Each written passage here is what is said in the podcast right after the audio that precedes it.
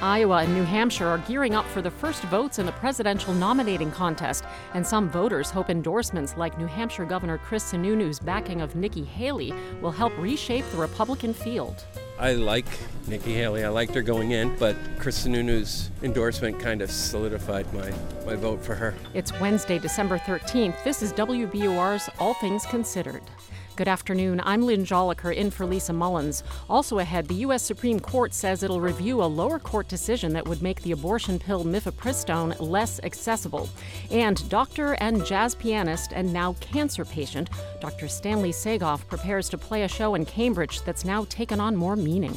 I'm a cancer person now. So there's sadness, but it's not grounded in a deep place. And I vote for living, and I vote for living as vitally and authentically as I can manage. It's 401. The news is first. Live from NPR News in Washington, I'm Lakshmi Singh. Out of the 138 remaining hostages held in Gaza, eight are American citizens or dual American Israeli citizens.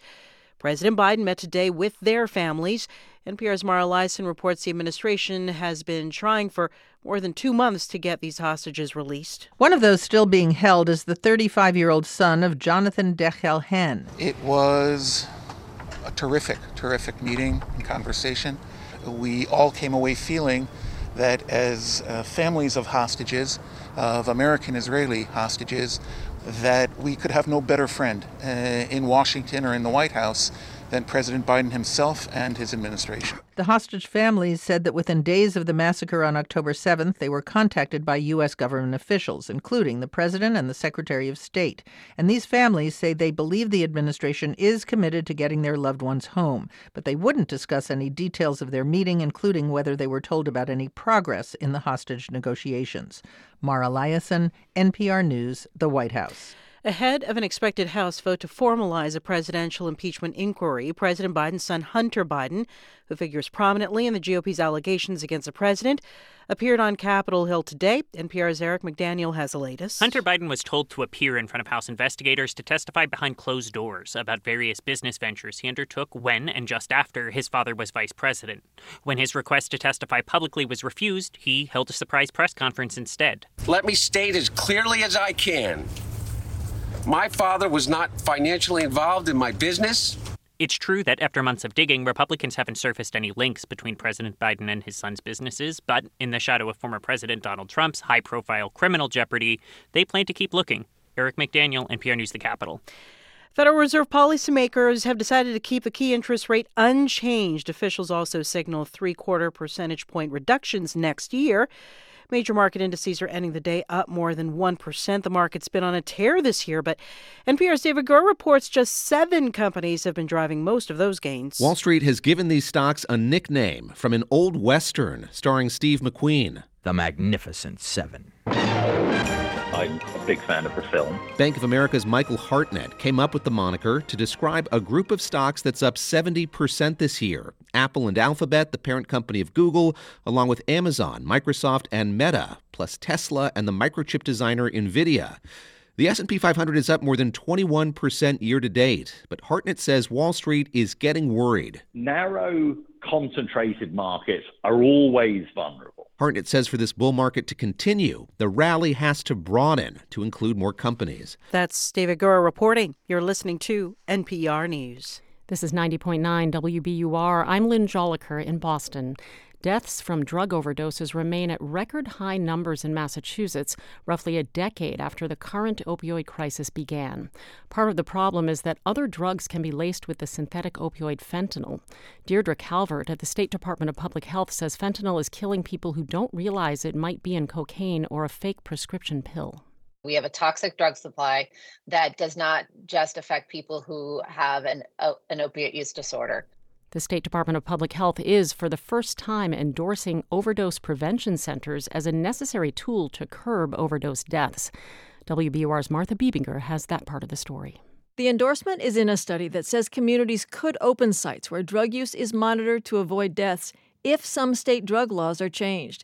Federal drug laws would still prohibit illegal drug activity. But Public Health Commissioner Dr. Robbie Goldstein says with overdoses at record highs, the state needs to try this option. Overdose prevention centers would be an effective means at reducing overdoses and fatalities in the Commonwealth. There has never been an overdose death reported at a sanctioned overdose prevention center. State leaders have not committed to revising the laws needed to open these centers. For 90.9 WBUR, I'm Martha Bebinger. Environmental and public health groups are calling on state lawmakers to pass legislation mandating Massachusetts commit to 100% clean energy. The bill would require the state move to fully green electric technology for power, heating, and transportation by 2045. The state has already committed to reaching net zero emissions by 2050. Earlier this month, the state issued an order compelling power companies to consider non gas alternatives.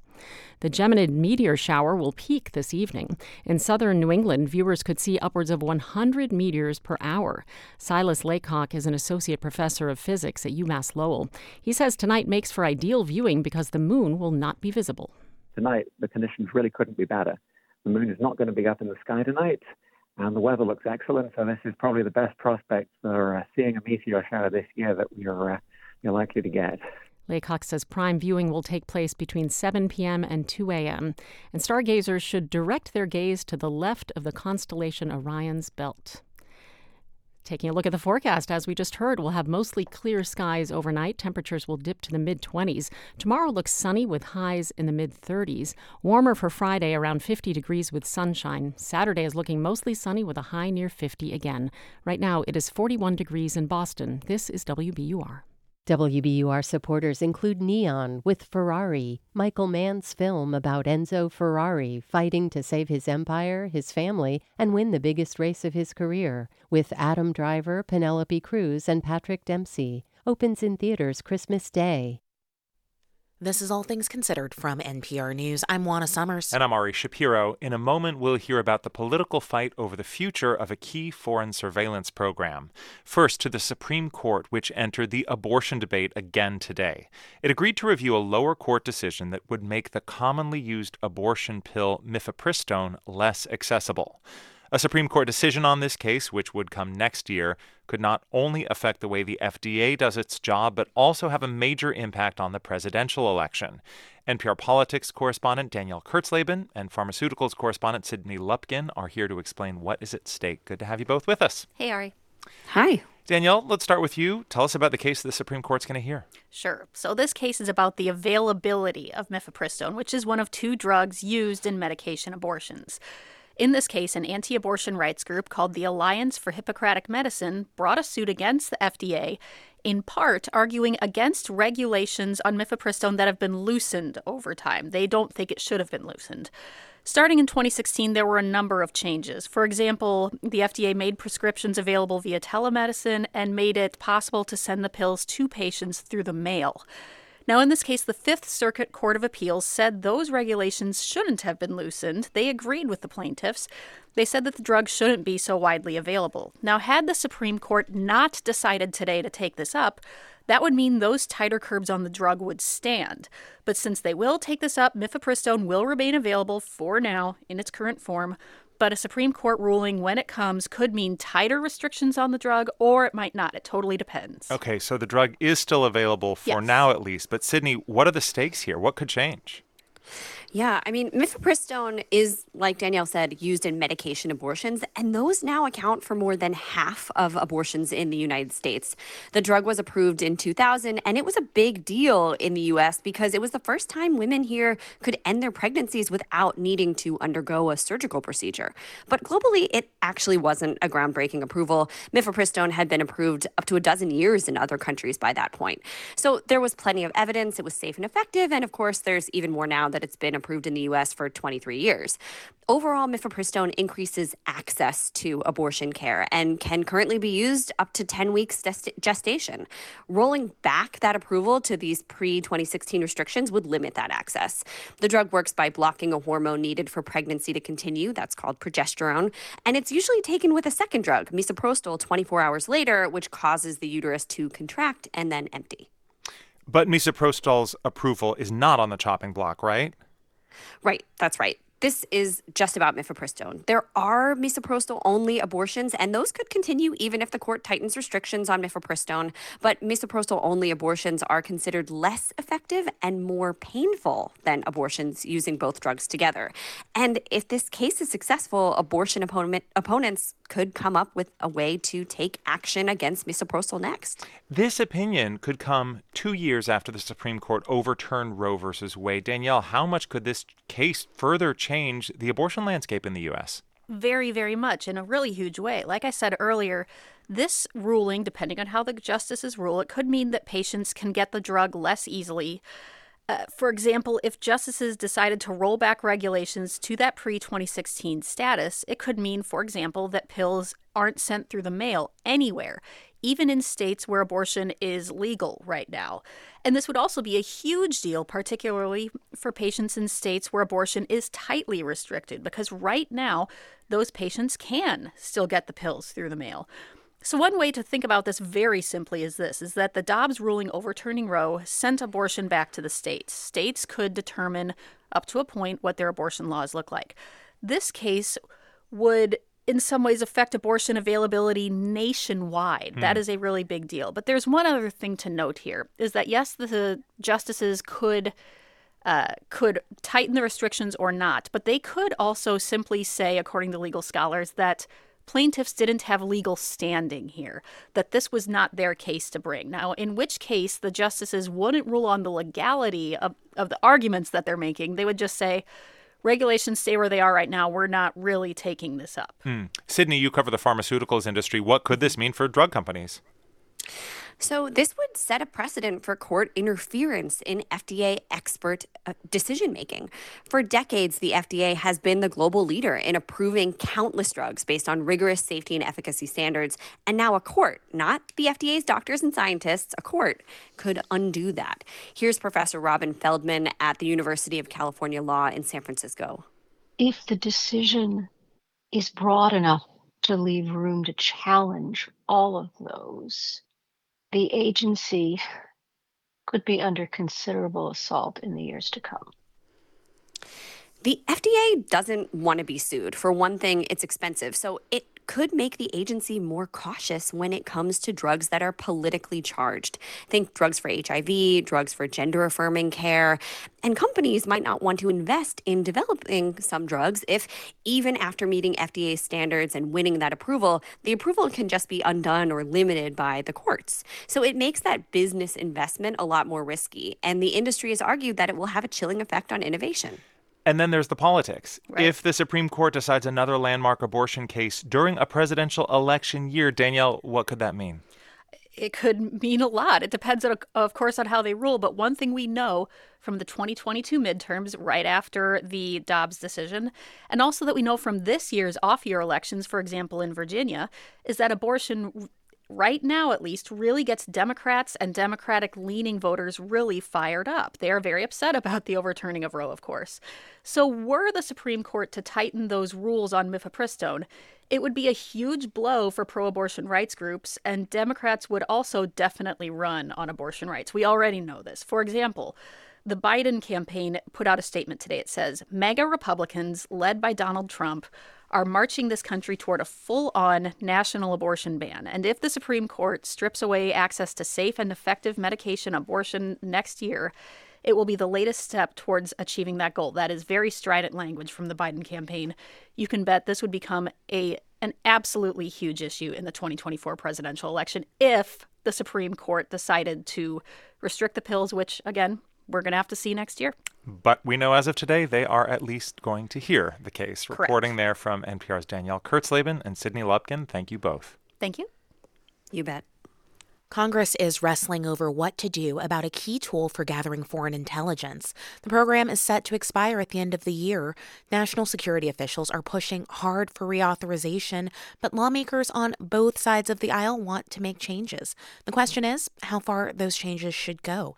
NPR's Ryan Lucas reports. There is arguably no program that the U.S. government uses to gather foreign intelligence that stirs up as much controversy as what's known as Section 702 of the Foreign Intelligence Surveillance Act. Under this authority, the government can collect emails, text messages, and phone calls of foreigners overseas, even when they're talking to Americans. and it doesn't need an individual court order to do so. Administration officials say the program is irreplaceable. Here's Attorney General Merrick Garland speaking at a news conference last week. If we don't have 702, we will not be able to protect the American people. At that same news conference, FBI Director Christopher Wray called the program essential for protecting Americans from foreign terrorism, foreign cyber attacks, and foreign spies. The idea that we would let an indispensable tool like that lapse, or frankly amend it in a way that gutted its effectiveness, in my view, would be a, a grave mistake. But just how to amend Section 702 without gutting its effectiveness is the thorny question now before Congress. Lawmakers have renewed the program twice before, the last time in 2018. Since then, new government reports have come out documenting FISA violations by the FBI, including its searching 702 databases for information about a sitting U.S. congressman, as well as a local political party. That has helped alter the political dynamics around the government's surveillance powers. Now, progressives who have long pushed for more civil liberties protections find themselves allies with far right Republicans suspicious of the FBI. They have channeled their FISA reforms into a draft bill put forward by the House Judiciary Committee. It would implement sweeping changes, including, most notably, requiring a warrant to search the 702 database for a U.S. person's communications. Elizabeth Goitein of the Brennan Center for Justice calls it a strong reform bill. She says it would not place any restrictions on the government's ability to collect and review the communications of foreign targets. But it would extend significant civil liberties protections to Americans and rein in warrantless access to Americans' communications under 702 and other surveillance tools. The Biden administration and many national security officials say a warrant requirement is legally unnecessary and would cripple the FBI's ability to tackle fast moving threats. The administration and a lot of centrist lawmakers on Capitol Hill support a competing bill put forward by the House Intelligence Committee, also known as HPSCI. It would implement some changes but leave the 702 authority largely intact, and it would not impose a warrant requirement. The HPSCI bill, I think, represents a pretty good balance between the desire to keep the statute in effect and yet at the same time recognize that some reforms need to be made in light of experience. Glenn Gerstell served as the general counsel for the National Security Agency. It doesn't include the warrant requirement, um, but in other respects, it represents, I think, a pretty balanced approach to recognizing we need to have a robust national security tool while at the same time making some important privacy protections. But opponents of the Intelligence Committee's bill say that it contains language that would expand the government's surveillance powers. I mean, this bill is really a wolf in sheep's clothing. It's masquerading as reform, but it actually does far more to expand surveillance than rein it in. If it sounds like a lot to iron out before the current law expires at the end of the year, that's because it is.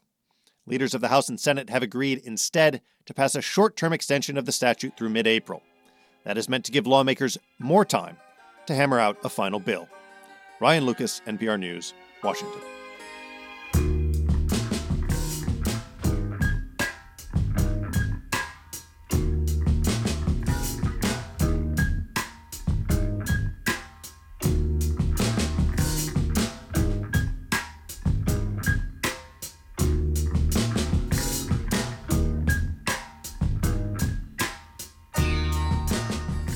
Thank you for listening to All Things Considered from NPR News. And this is 90.9 WBUR. Coming up in about 15 minutes on All Things Considered, we visit Iowa and New Hampshire as they gear up for the first presidential nominating contests just over a month away.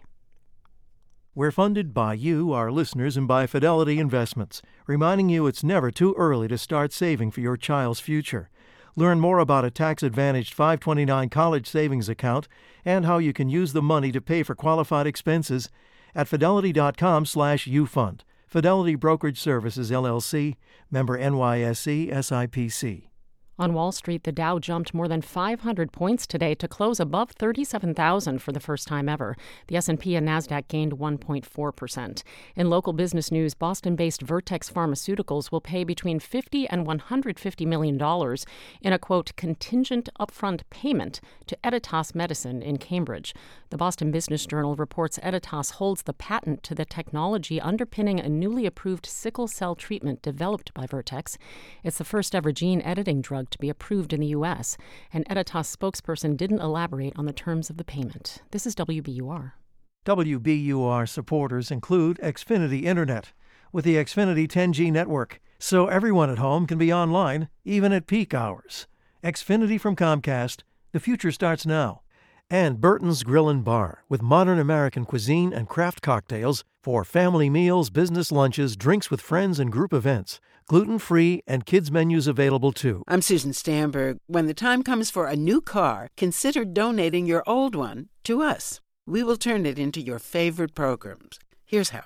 Just go to WBUR.org.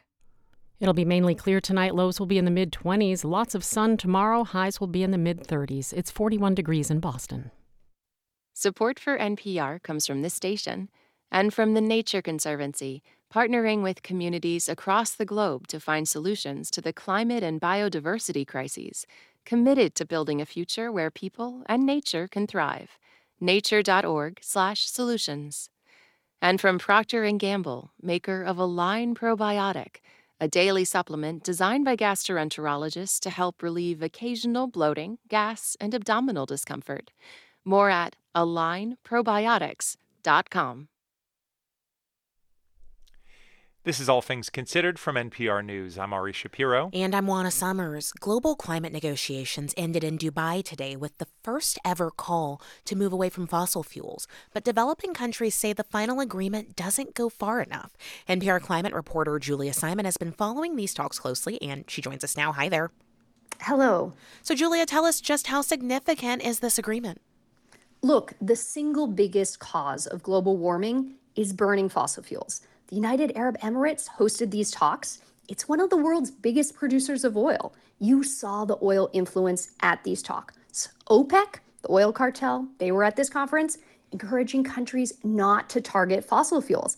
Up until almost the end, it wasn't clear if the final text would mention fossil fuels at all. But what we have is an agreement where nearly 200 countries say it's time to transition away from fossil fuels. Sultan Ahmed Al Jaber, he was president of the talks, he called the agreement a historic achievement. The world needed to find a new way. And by following our North Star, we have found that new path. And one of the science on climate change, it's clear to limit the worst effects of global warming, runaway sea level rise, deadly wildfires, heat waves. The world needs to reduce its fossil fuel emissions dramatically and quickly. Right. So, Julia, tell us what has been the reaction from countries to this agreement? Well, right before Al Jaber hit the gavel, he said, Hearing no objection, it is so decided. Let's listen to Anne Rasmussen from the island country of Samoa, who spoke shortly after. We didn't want to interrupt the um, standing ovation when we came into the room, but we are a little confused about what happened. It seems that you just gavelled the decisions and the small island developing states were not in the room. Small island developing states like Samoa are some of the most affected by climate change, which has caused rising sea levels. So Rasmussen expressed concern about the final agreement. We must leave here with a set of decisions that meet the magnitude of the climate crisis and that meet what is needed to secure the future of the coming generations. Now, Julie, I understand that there are other countries who are also disappointed about the lack of a plan for helping countries pay for the impacts of climate change. Yeah, money was one of the biggest stumbling blocks at these talks. The majority of pollution that's heating the planet was caused by wealthy countries like the US. Developing countries like Samoa, they didn't pollute as much, but they're facing the brunt of climate change, things like sea level rise, hurricanes. There were commitments at these talks in the hundreds of millions of dollars to help countries suffering from climate change impacts. But experts say that's a drop in the bucket and that hundreds of billions annually, at least, is needed for climate impacts. And that's not even counting all the money needed for adapting to climate change. So many are concerned that the agreement is not enough money, not enough accountability. Okay, this agreement calls for tripling renewable energy by 2030, also for speeding up certain technological solutions to climate change. How is that being received? Yeah, there's this push to accelerate something called carbon capture and storage. It's tech that captures planet heating pollution, stores it underground. This tech is very expensive, uses a lot of energy, and many projects don't trap as much pollution as they aim to. So there are a lot of big ifs around some of the tech the agreement is promoting. Julianne, a few words. What comes next? Well, you have this agreement. It's not legally binding, so we'll see if governments and industry actually do start to move away from fossil fuels. Julia Simon with NPR's Climate Desk. Thanks. Thank you. A warning to listeners this next story mentions sexual situations and allegations of assault. In Florida, a scandal is roiling the GOP. The head of the party is under investigation for rape. Meanwhile, his wife, a conservative activist, is being pushed to resign her school board post amid charges of hypocrisy. The episode raises serious questions about the couple's and the state party's future. Here to help us sort through it is NPR's Greg Allen. Greg, uh, tell us what the scandal is about and who's involved. Well, Ari, this is about a Christian and Bridget Ziegler. They're rising stars in Florida's Republican Party. He's one of the most high profile Republicans in the state as the party chairman. Bridget, though, in some ways is the bigger star. She's a co founder of Moms for Liberty, although she left the group some time ago. That uh, is a conservative group that focuses on schools. It's been working to remove books and stop curricula that deal with LGBTQ rights, among other things. Well, police in Sarasota are investigating whether Christian Ziegler assaulted and raped a woman with whom both he and his wife had a previous sexual encounter. In interviews with officers, Bridget Ziegler admitted that she'd been involved in a threesome with her husband and this other woman about a year ago. Now people are saying that she's a hypocrite and are calling on her to resign her position on Sarasota County School Board. But it's her husband who is under investigation for a possible crime. What are the allegations? Well, in October, Christian set up what the police say was a sexual encounter with him, his wife, Bridget, and the unnamed woman. Later, Christian told the woman Bridget couldn't make it and it would be just him. The unnamed woman and then canceled, texting to him, uh, Sorry, I was mostly in it for her.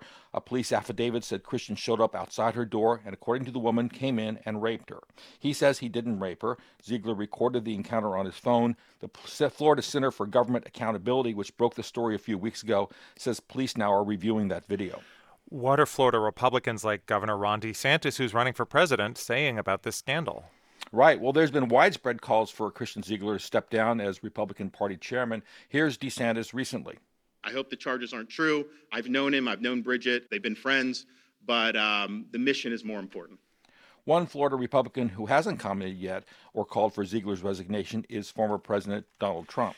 Explain why Bridget Ziegler is under uh, calls to resign, even though she's not under investigation for, for crimes. Right. I mean, the only thing that she's been charged with is hypocrisy.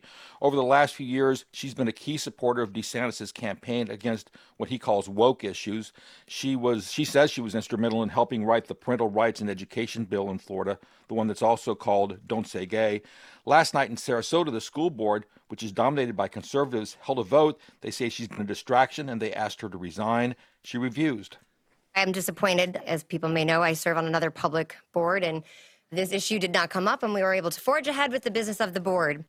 That other board is one that oversees the special district that encompasses Walt Disney World. You'll recall that DeSantis took away control of the district from Disney in dispute with the company's CEO over that parental rights and education don't say gay law. Well, are they likely to keep their jobs? Well, uh, Bridget Ziegler has already lost uh, her job at the Leadership Institute. That's a conservative group in the D.C. area. Uh, the Sarasota County School Board vote last night wasn't binding, so she can remain in her position for now. Governor DeSantis could remove her for incompetence or malfeasance if he felt that was the case. He's done that before, and a number of different uh, school board members have been removed from their positions. Uh, but it seems unlikely in this case. Bridget Ziegler is a staunch DeSantis ally. As for her husband, Christian, his position is more tenuous. The executive board of Florida's Republican Party is meeting on Sunday to discuss whether he should continue as party chair. That's NPR's Greg Allen in Miami. Thank you. You're welcome.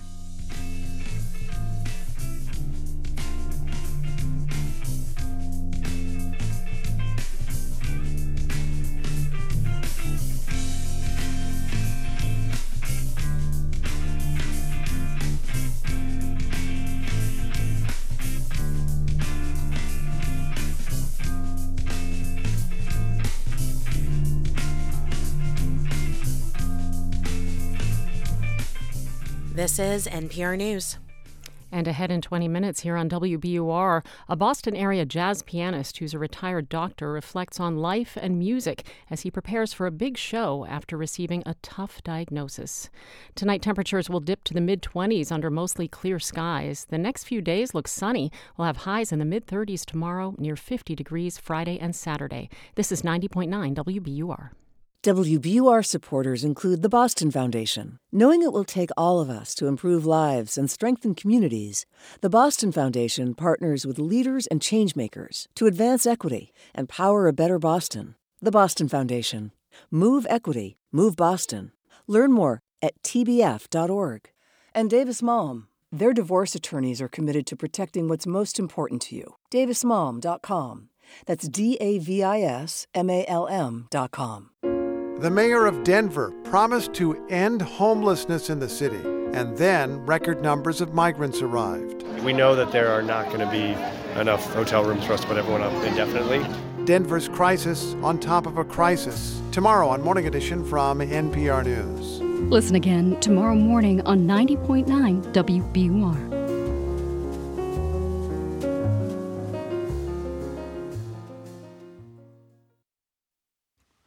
Live from NPR News in Culver City, California, I'm Dwayne Brown. President Biden met face to face for the first time today with families of Americans who were taken hostage more than two months ago during the brutal Hamas attacks on Israel. The administration says there are still eight Americans who remain unaccounted for after U.S. diplomatic efforts helped secure the release of more than 100 hostages, including four U.S. citizens. White House Press Secretary Karine Jean Pierre says President Biden has repeatedly called on Israel to take greater measures to spare civilian lives, even as it blocked international calls for a ceasefire. But as the president has said himself, we will not stop until we bring all Americans being held hostage home. The fighting in Gaza between Israel and Hamas has only intensified, forcing 85% of Gaza's population to flee from their homes. A major Ukrainian telecom is working to fully restore services to millions of customers there after revealing a cyber attack had disrupted operations. There are still many questions about who's responsible, as NPR's Jenna McLaughlin reports. A group of pro Russian hackers are taking credit for disrupting cell phone service across Ukraine. They claim to have destroyed servers and backups at Kyivstar, the major mobile provider. Ukrainian government agencies said they are still investigating, but concluded the group has connections to Russian intelligence. The attack has been very disruptive for Ukrainians, despite the company's insistence that customers' data remains safe. In some places, missile alert systems were disrupted, as well as ATMs. Ukrainians are relying on Wi Fi when cell service is unavailable. The unease caused by the disrupted connectivity grew after a night of Russian missile attacks on Kiev, as dozens were injured by falling debris. Joan McLaughlin, NPR News. Stocks finish broadly higher on Wall Street today. This is NPR. One of the best meteor showers of the year peaks this evening and tomorrow morning as NPR's Diba Mohtasham reports weather permitting, viewing conditions this year promise to be ideal.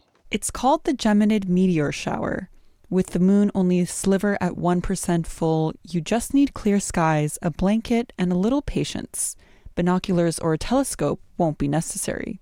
So, what are the Geminids? They're the result of a debris left behind by an asteroid named 3200 Phaethon, whose large rock sized pieces are what makes the meteor so bright and they appear to radiate from the constellation Gemini. For best viewing, you can head out as early as 9 to 10 p.m. Eastern Time if you're in the Northern Hemisphere, and the hourly number of meteors should increase after that time. Just be sure to find a suitable location, ideally somewhere with wide open skies and little light pollution. Diba Mohtasham, NPR News. The Federal Reserve is keeping interest rates unchanged for a third time this year, marking the longest pause yet in the central bank cycle of rate hikes to bring down inflation to its 2% goal. Fed Chair Jerome Powell says the board remains highly attentive to inflation risks in the near term. The latest consumer price index puts the annual inflation rate last month at 3.1% as employers hired fewer people and the cost of the gas pump fell significantly. This is NPR. And this is 90.9 WBUR. Good afternoon. I'm Lynn Jolicoeur in Boston. The Boston City Council has signed off on an $82 million collective bargaining agreement with the city's largest police union. The funding measure passed unanimously. But WBUR's Simone Rios reports some councilors wanted to see more reforms in the contract. One of the biggest changes in the contract is police details will now be available to law enforcement outside the department, like university police. Outgoing Councilor Kendra Lara said the change is a historic first for Boston, but urged strong oversight as it's implemented. We need to make sure, either by way of ordinance or by way of holding this uh, administration accountable, which has proven to be incredibly difficult when it comes to police and policing, that the jobs that we are creating are going to the people in the city of Boston. The head of the police union said Boston officers are glad to see unfilled details go to other officers, as well as to certain trained civilians. For 90.9 WBUR, I'm Simone Rios. Two new shelters are opening for families on the state's emergency shelter waitlist. United Way of Massachusetts Bay is funding the shelters in north central Massachusetts. It's part of a $5 million program announced by the state last month. Sarah Bartley is vice president of Safe and Stable Housing at United Way. She says the demand for emergency shelter currently outweighs the supply. We're trying to come to the table with creative solutions to accommodate those families who are on our waiting list for shelter and don't have other options of a place to stay. Bartley says the two new sites will provide shelter to 23 families. There are currently a record 242 families on the state's shelter waitlist. The state is reporting drought conditions in the Islands region of Massachusetts. State environmental officials say Martha's Vineyard and Nantucket are currently in a significant drought. That follows two months of below normal rainfall and low levels of groundwater on the islands. It's 436. WBUR supporters include Cityside Subaru on Route 60 in Belmont, celebrating this season of giving with Subaru's Share the Love event, now through January 2nd, and the Harvard Art Museums, with over 50 galleries of art spanning the centuries. Free admission every day, open Tuesday through Sunday. HarvardArtMuseums.org. In sports, the Bruins are on the road to face the New Jersey Devils tonight. The puck drops at 7:30. Looks like the weather will cooperate for viewing the Geminid meteor shower tonight. Skies will be mainly clear. Temperatures will dip to the mid 20s. Tomorrow will have bright sunny skies, highs in the mid 30s. This is WBUR. Support for NPR comes from this station and from Organic Valley, a farmer-owned cooperative dedicated to providing ethically sourced food from small organic family farms across the country. Learn more at ov.coop slash ethically sourced. And from the Kauffman Foundation, providing access to opportunities that help people achieve financial stability, upward mobility, and economic prosperity, regardless of race, gender, or geography. Kauffman.org. This is NPR. This is All Things Considered from NPR News. I'm Ari Shapiro. And I'm Juana Summers. In about a month, the presidential nominating season kicks off with voters deciding who they want as their next president. On January 15th, Iowa holds its caucus, and then the following week, New Hampshire holds the nation's first primary on the 23rd. Though with President Biden running as an incumbent, the action in both states is largely on the Republican side. Here to discuss where things stand in the weeks leading up to these political showdowns, we have Josh Josh Rogers from New Hampshire Public Radio. Hey, Josh. Good afternoon. And Clay Masters is also with us from Iowa Public Radio. Hi, Clay. Hey there. All right, Clay, let's start off with you. I mean, Iowa and New Hampshire have been at the front of the pack when it comes to presidential nominating contests for a long time. But this year things are different. The Democratic Party decided to shake things up. So tell us, how is that affecting the political tradition known as the Iowa caucus? Yeah, the DNC kicked Iowa out of the early window. You might remember the delayed results on caucus night 2020 was a disaster that wound up amplifying the critics uh, that have about this state that, you know, the caucuses are arcane and confusing. But Democrats here are still holding a caucus on January 15th, but participants are mailing in their picks for president, and that will be announced Super Tuesday, March 5th. So they'll still follow a state law that says Iowa must have the first in the nation caucus. I mean, and it wouldn't have been much of a contest anyway with an incumbent running in President Biden. But on the Republican side, I've been saying it all year, it continues to be Trump's to lose. I'll be paying close attention to turnout on caucus night, and if it's low, I'm kind of wondering what implications that could have on Republicans here, making the case to stay first going forward as well. Mm. Over to you in New Hampshire. Josh, how did New Hampshire defend its decision to hold on to its first in the nation primary status? Uh, basically, by citing tradition and also the New Hampshire law. New Hampshire also has a law, uh, state law, mandating that it be the first primary. Uh, this year, the DNC and President Biden chose South Carolina to lead off the nominating calendar on February 3rd. Uh, South Carolina is the first state Biden won four years ago, and the Democratic electorate there is largely black, which party leaders say better reflects the country than New Hampshire does, which is 90% white. So Biden won't be on the New Hampshire ballot, though there is a write in effort afoot. Uh, the Republican primary is way more active. Uh, no calendar controversy there, and uh, lots of interest from voters, including independents, who in New Hampshire can pick the primary ballot of their choosing. All right, Clay, let's turn back to you. In Iowa, what's the mood like for Republicans? Well, it's the Trump show, and Ron DeSantis and Nikki Haley are kind of like the opening acts, right? Some Iowa caucus goers are showing up to see them, but the star power is behind the guy who is already president and still has control of the Republican Party. Trump is way ahead of DeSantis and Haley in every poll. I mean, if there's a checklist in how to win the Iowa caucuses, DeSantis has kind of checked every box. He has the endorsement of Governor Kim Reynolds. Uh, he's been to all of Iowa's 99 counties, but I haven't seen his crowds or Nikki Haley's, for that matter, really grow in the way that politicians who have won past caucuses have. So while people are still showing up for the opening acts, Trump is still packing them in. I was at a bar a couple of weeks ago where people waited hours to see him, and his campaign, I mean, it is working harder to get people to show up on caucus night. Remember, that's at a set time, 7 mm-hmm. p.m. on January 15th. They're hoping to turn that star power into something of, of momentum. All right, Josh, what about you? What do things look like for Republicans in New Hampshire? In some ways, it's similar to Iowa. Uh, Donald Trump is up, but Nikki Haley has been gaining ground in New Hampshire for some time, really. Uh, last night, she was endorsed by New Hampshire Governor Chris Sununu. And to the extent that endorsements uh, are, can be consequential in New Hampshire, he, you know, Sununu is really it on the GOP side. He's never lost an election. He hasn't always been popular with hardcore party activists, but he's very, very popular with middle of the road voters. And those are the sorts of voters any candidate looking to challenge Trump uh, will need here. Uh, people like Mike Kirby, who I spoke with last night, he's an independent who backed Trump four years ago, but now mostly wants to make sure Trump doesn't get back to the White House. And, and he says for that, for him, that means voting for Haley. In New Hampshire, if you want to be part of it, you really have to look at the Republicans. And I like Nikki Haley. I liked her going in, but Chris Sununu's endorsement kind of solidified my vote for her. Uh, and you know, Nikki Haley's got to hope a lot of voters here uh, share that point of view. Um, you know, we're going to see. All right, let's talk now about the issues. Josh, what issues are potential Republican voters telling you as you're talking to them that matter to them?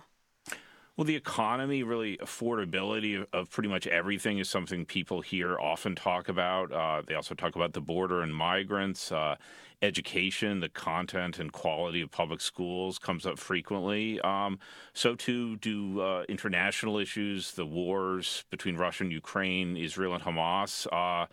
I guess I'd say broadly, lots of Republican voters will tell you they see the world these days as out of control.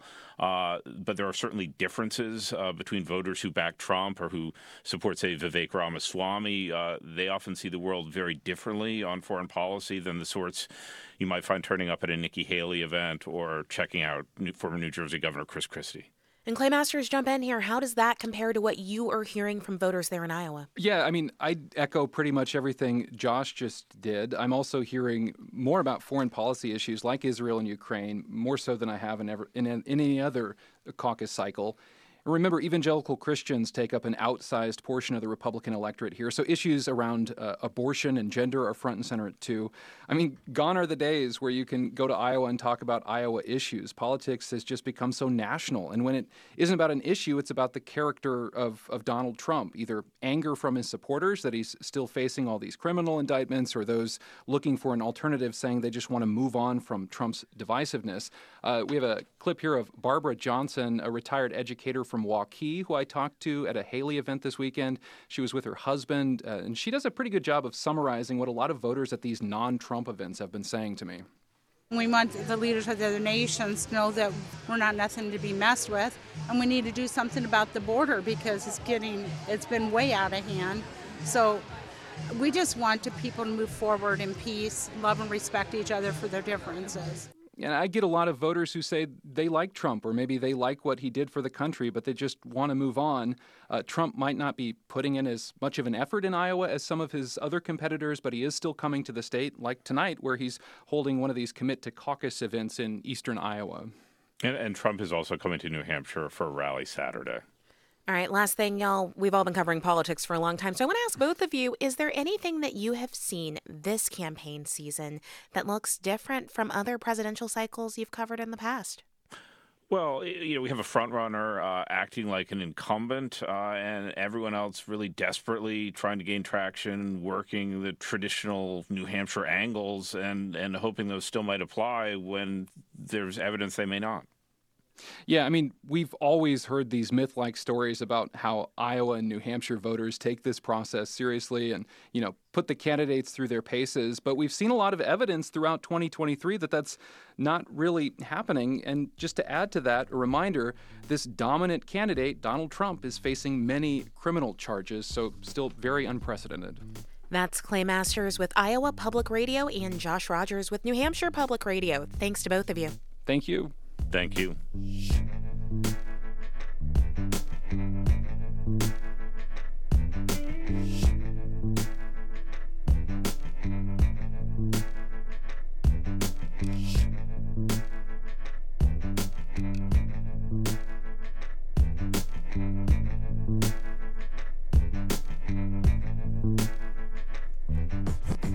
You're listening to All Things Considered from NPR News. In 1944, the city of Durham, North Carolina was riveted by the killing of a young black soldier and the trial of the white bus driver accused of shooting him. Now, a group of activists has revived that soldier's story, and the state has unveiled a historical marker on the place he was shot. WUNC's Jay Price reports. Private Booker T. Spicely was a 34 year old cook from Philadelphia. He was stationed at Camp Butner, not far from Durham. It was a July Saturday, and he had come into the city on a weekend pass to spend time in Hayti, the thriving community that had become known as the Black Wall Street.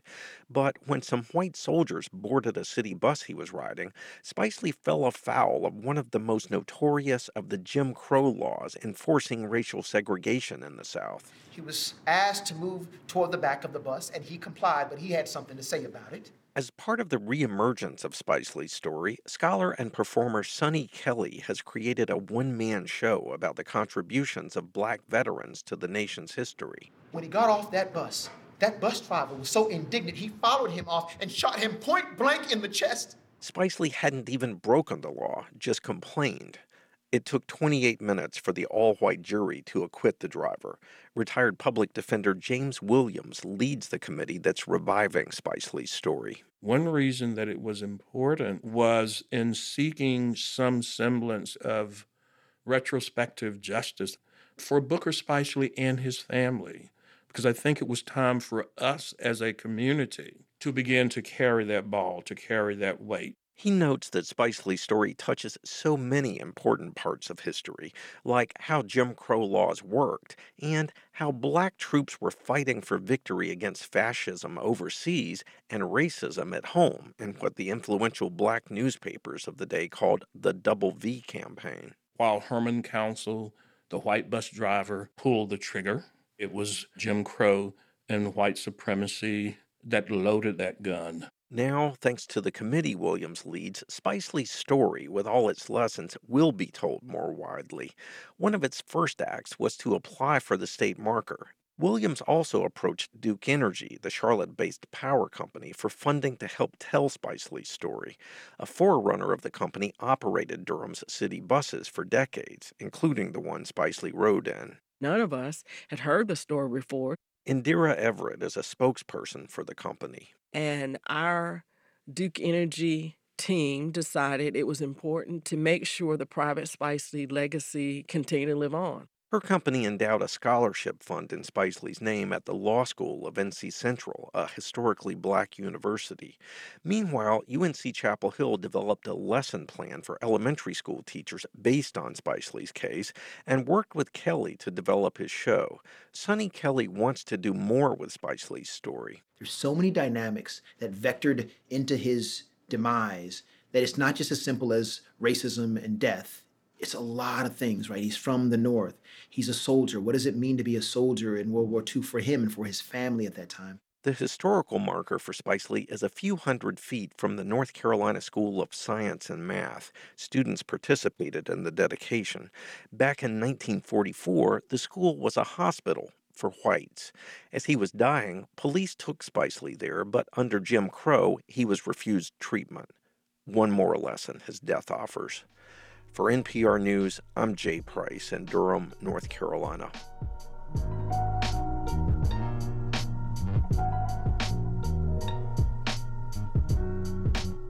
You're listening to All Things Considered from NPR News. And thanks for being with us this afternoon here at 90.9 WBUR. Coming up next, our conversation with Dr. Stanley Sagov, a retired Boston area physician, professor, and jazz pianist who's preparing for a performance in Cambridge that's taken on new meaning as he confronts a tough diagnosis himself. And then after the top of the next hour, the Fed holds interest rates steady amid signs of cooling inflation. We're funded by you, our listeners, and by Johnson & Wales. Think you know Jay Wu? From engineering to graphic design, let Johnson & Wales surprise you. More at jwu.edu. And Office of the Massachusetts State Treasurer. Check to see if you have unclaimed property at findmassmoney.gov. We'll have mostly clear skies overnight. Temperatures will dip to the mid 20s. Tomorrow looks sunny with highs in the mid 30s, then warmer for Friday around 50 degrees with sunshine. Saturday is looking mostly sunny with a high near 50 again. More clouds will roll in for Sunday with temperatures in the upper 40s. This is WBUR. We're funded by you, our listeners, and by Harvard Square Holiday Fair, One Brattle Square, local crafts for gift giving, December 15th to 17th and 21st to 23rd. HarvardSquareHolidayFair.com. And Semester Off, an education and wellness program in Wellesley helping college students and high school grads get back on track. Spring semester starts January 22nd. SemesterOff.com and the Music Emporium, purveyors of vintage and new acoustic and electric guitars for over 50 years. Every instrument has a story. You can discover yours at themusicemporium.com. As you support organizations that have real meaning in your life and throughout your community, please make a tax deductible year end contribution to WBUR. I'm Tiziana Dearing. Your gift of cash or stock or a contribution from your donor advised fund helps become something a lot bigger. Your gift will enrich communities across Boston and throughout our region. Simply put, it will help us all. Give now at WBUR.org or call 1 800 909 9287. This is WBUR's All Things Considered. I'm Lisa Mullins. This Saturday night, Stanley Sagov will be doing one of his favorite things playing keyboard at the Regatta Bar in Cambridge with his longtime bandmates, making music like this.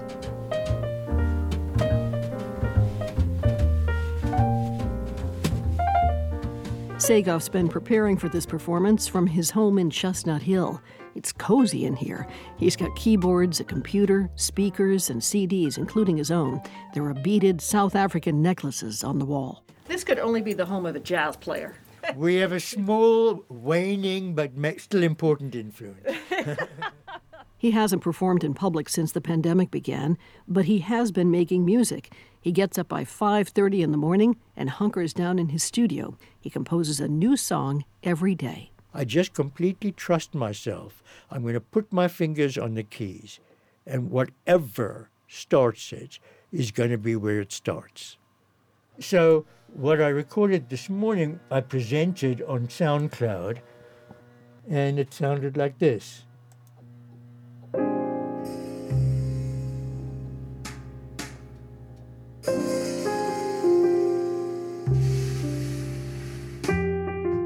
Sagov approaches his music with the creative intensity he seems to bring to everything in life, especially now. His life has changed in the past couple of years, even in the past couple of months. Sagov recently retired after he spent more than five decades as a primary care physician. He treated generations of families around Boston, and he still teaches at Harvard, BU, and Tufts medical schools. He pursued medicine after he spent his childhood receiving medical care. Sagov was born in South Africa with a genetic deficiency that caused him to have club feet and other deformities. He had 16 surgeries by the time he was 13 years old. And now he's a patient again. He got a jarring diagnosis this fall. It's stage four metastatic melanoma in both lungs. Ten years ago, it was kiss him nicely goodbye diagnosis. It's not for some people now. It is still for most. I have some advantages, which I just more detail than I think I want to focus on now, but enough of them to make me optimistic that I can be monitored at present without treatment. That is pretty unusual. So, would Dr. Sagov in his office tell Stanley Sagov as patient to hold off on yeah, treatment? here's why. I'm healthy. I exercise every day. I cycle 10, 20 miles. I've got a loving, supportive family. I could complain. I could complain. you know, and I do. I get miserable. I get terrified. The horror of something growing in me that's not part of me, that biology is not mine and doesn't depend on me. But waking up, not waking up, I'd rather have this and talk about this and tell people it's not that bad. I mean, I have an illness, but I'm not at all sick. Take your best shot. Come to the Regatta Bar, second show.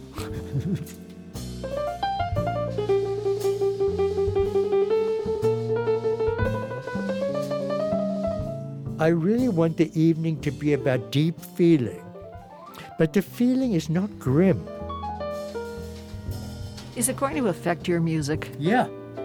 Um, I have no bucket list. If I were to have died and not known I had this, I would have missed this conversation, Lisa. I like living. I don't crave living. I've lived plenty. I'm going to be 80. We are impermanent. We have a blip in time. It's just my time, Elisa. I, that's why, in a way, if I did die tomorrow, that would be okay. But the finitude itself, just like a musical sound, you play it and then it stops. Sagov picks up a brass bowl and hits it with a little mallet.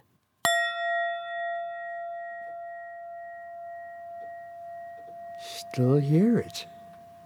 Still hear it. Okay. Um, a life, it seems to me, is, is captured in some way in, in sound expression. So, what do you want to get out of um, by the end of your two performances at the Regatta Bar? Um, let me say one brief thing about that. Why do I do music at all? I think it paints a picture of a world in which people listen respectfully and with joy and support to other people. And I think that's what makes people love it and respond to it. I think that's what music represents to me and to my players for sure. We are playing because we love to play with each other. And I trust these people. I'm very emotionally easily triggered at the moment because of a lot of things not the least of which I haven't played in public for three years for people.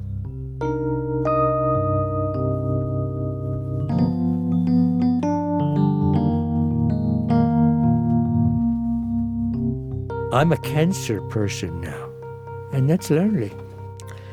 So there's sadness, but it's not grounded in a deep place. And I vote for living, and I vote for living as vitally and authentically as I can manage. And you help by interviewing me and asking me to tell you the story.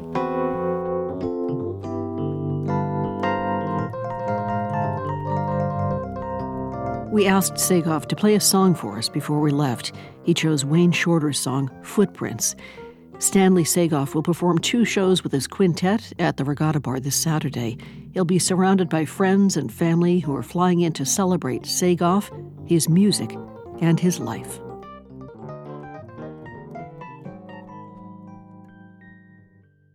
WBUR supporters include Lauren Holleran with Gibson Sotheby's International Realty in Cambridge, real estate brokerage that is grounded in data and committed to thoughtful design. LaurenHolleran.com.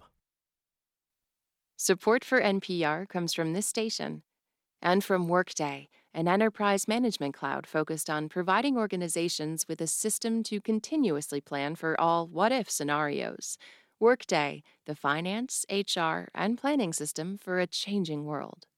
From Melville Charitable Trust, committed to ensuring all people have a safe, stable, and affordable home that allows them to thrive. Information about ways to prevent and solve homelessness is at melvilletrust.org.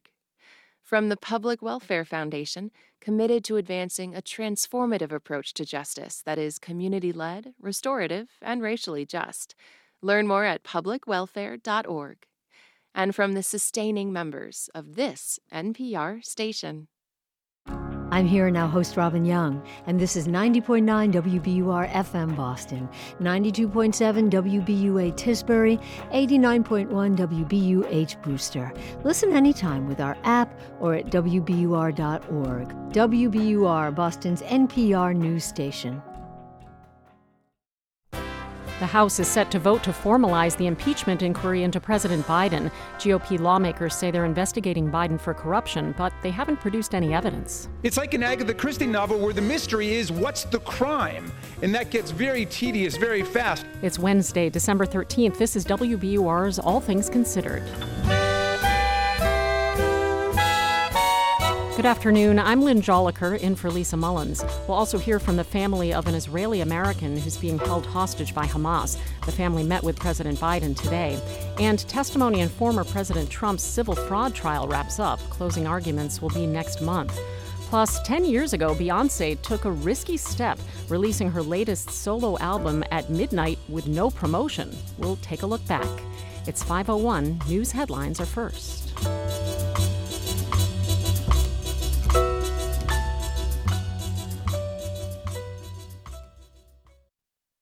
Live from NPR News in Washington, I'm Jack Speer. Annual COP28 climate negotiations have wrapped up. NPR's Rebecca Hersher reports the talks ended with a modest deal to transition away from fossil fuels. The deal does not require countries to phase out fossil fuels or provide any timeline to hold leaders accountable for transitioning away from oil, gas, and coal. U.S. Special Climate Envoy John Kerry nonetheless touted the deal, noting it's the first time the term fossil fuels has been mentioned in such an agreement, and he believes the switch to renewable energy sources is inevitable. I am not convinced yet that we will do so at the pace the scientists are telling us so that we avoid the worst consequences of the crisis. That's our challenge. Speed it up. Right now, humanity is on track to blow past temperature limits set by the Paris Climate Agreement, a path that will have serious consequences for the planet. Rebecca Hersher, NPR News. A new NPR PBS NewsHour Marist poll finds a hypothetical presidential contest between President Biden and former President Trump would at this point be extremely close. Bureau's Domenico Montanaro reports why that's not unexpected. The country sharply divided along party lines on all kinds of issues, and the NPR poll makes that clear for Biden and Trump. Asked who they would vote for if the 2024 presidential election took place today, survey respondents split down the middle. Biden gets 49%, Trump 48, a statistical tie when the margin of error is almost 4 percentage points. Trump and Biden are almost equally disliked as well, with 53% saying they have an unfavorable opinion of Biden, but 56% saying they have a negative view of Trump. Trump. The poll runs counter to the idea that Trump has gained the upper hand in the presidential election. If anything, the survey shows how much can change and how close a rematch between the two would likely be. Domenico Montanaro, NPR News, Washington. Tesla's updating software in more than 2 million vehicles to make it harder to abuse the vehicle's auto steer feature. Change will be delivered to cars wirelessly and comes after pressure from federal regulators, as NPR's Camila Domonoske reports. This recall affects Tesla's standard autopilot software, not the controversial full self driving program. It's more like a really smart cruise control meant for highways only. Federal regulators wanted more safeguards to make sure drivers pay attention to the road while they use auto steer. This is part of an ongoing conversation between the government and Tesla. After previous scrutiny from regulators, Tesla added cameras to monitor where drivers are looking while using autosteer. Now, cars will also issue more warnings to inattentive drivers and turn off the feature for drivers who repeatedly abuse it.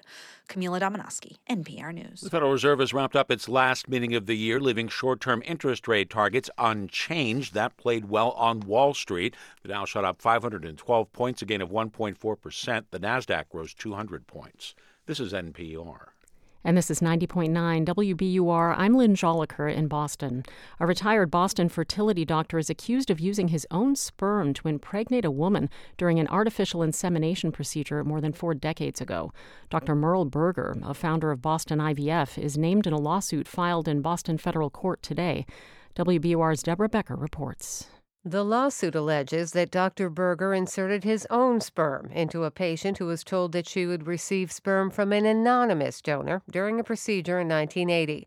Sarah DePoyen of Maine filed the suit after her now 42 year old daughter took a home DNA test and came to suspect that Berger was her biological father. We never dreamt we would he would abuse his position of trust and perpetrate this extreme violation. I am struggling to process it. In a statement, Berger's attorney Ian Pinta said the allegations in the suit have changed repeatedly and will be disproven in court.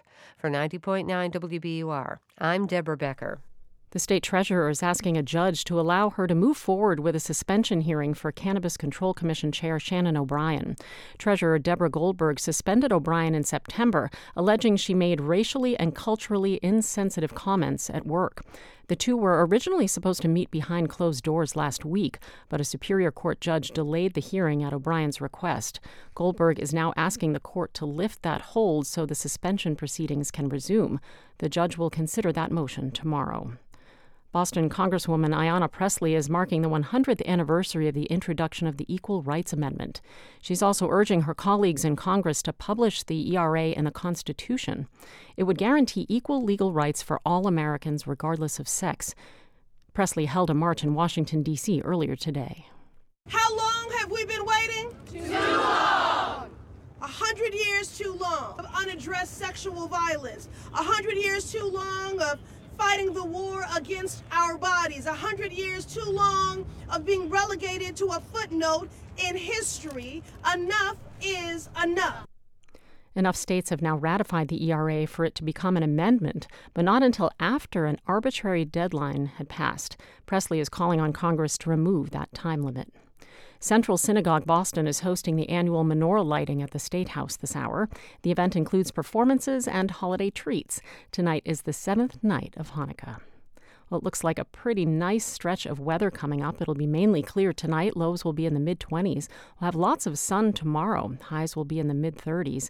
Friday looks sunny again and warmer near 50 degrees. This is 90.9 WBUR. We're funded by you, our listeners, and by the John D. and Catherine T. MacArthur Foundation recognizing exceptionally creative individuals. This year's MacArthur Fellows and more information are at macfound.org. This is All Things Considered from NPR News. I'm Ari Shapiro. And I'm Juana Summers. In just a few moments, we'll look back at the life and career of the late actor Andre Braugher. But first, the House of Representatives is expected to approve a resolution formalizing its impeachment probe of President Biden. This comes on the same day that the president's son, Hunter Biden, appeared at the Capitol for an interview with GOP investigators, saying he wanted to testify in public. I'm here. I'm ready. NPR congressional correspondent Deirdre Walsh is at the Capitol. Hi there. Hey, Juana. So, Deirdre, why now? Why the move now to approve an impeachment inquiry? It's really a political and a legal move by House Republicans.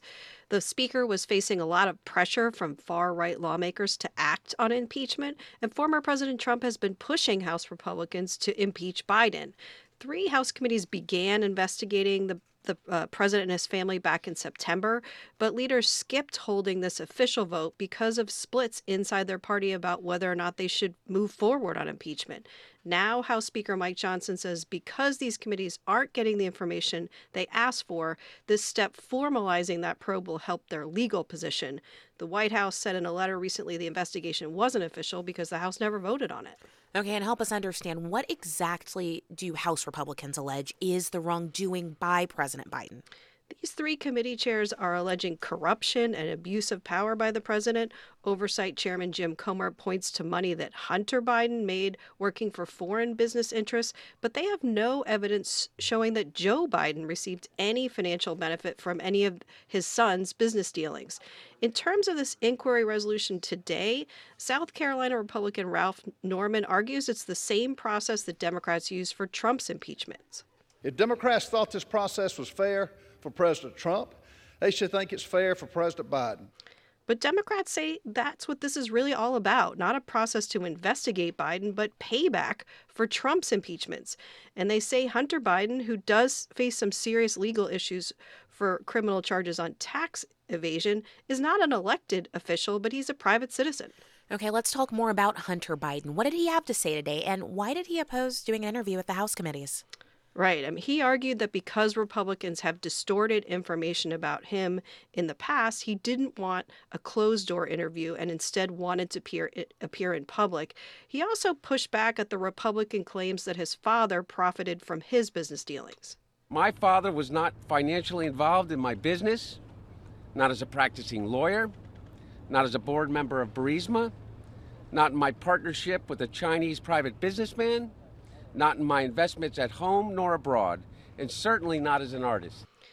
Republicans leading the investigation say the way you do invest these kinds of investigations is to hold closed door interviews first and then have a public hearing. And they said they eventually wanted one with Hunter Biden. They say the next step is uh, possibly to hold Hunter Biden in contempt because he defied a congressional subpoena by not agreeing to this deposition today. Okay, and Deirdre, this has all been about formalizing an investigation that has been going on for months now. So, how soon could we see Republicans introduce actual articles of impeachment? It could be early next year, which coincides with the presidential election and with the trials facing former President Trump. But Republican leaders are going to face another split inside their conference about possibly moving forward with any charges. As we've said before, they don't have any clear evidence of any high crimes or misdemeanors by President Biden. And some of the moderate Republicans who back this inquiry are saying that's fine, but they are not ready to vote to impeach the president yet. That's NPR's Deirdre Walsh. Deirdre, thank you. Thanks, Juana. Today could mark a milestone in monetary policy. The Federal Reserve signaled that it is probably done raising interest rates, and Fed policymakers say they could start cutting rates sometime next year. That would be welcome news for many people. Higher interest rates make it more expensive to borrow money for a car or a business or to carry a balance on your credit card. The Fed's comments come amid signs of cooling inflation. NPR's Scott Horsley is here with details. Hey, Scott. Hi, Ari. The Fed voted today to hold interest rates steady, but suggested they may not stay there. Sounds like no news is news in this case. What's the message? Yeah, the Fed is sounding cautiously optimistic. You know, inflation has come down uh, a lot. Uh, this week we learned that consumer prices in November were up just over 3% from a year ago. That's less than half the inflation rate we saw at the beginning of this year. It is still above the Fed's target of 2%. So, Fed Chairman Jerome Powell says he and his colleagues would like to see uh, more progress.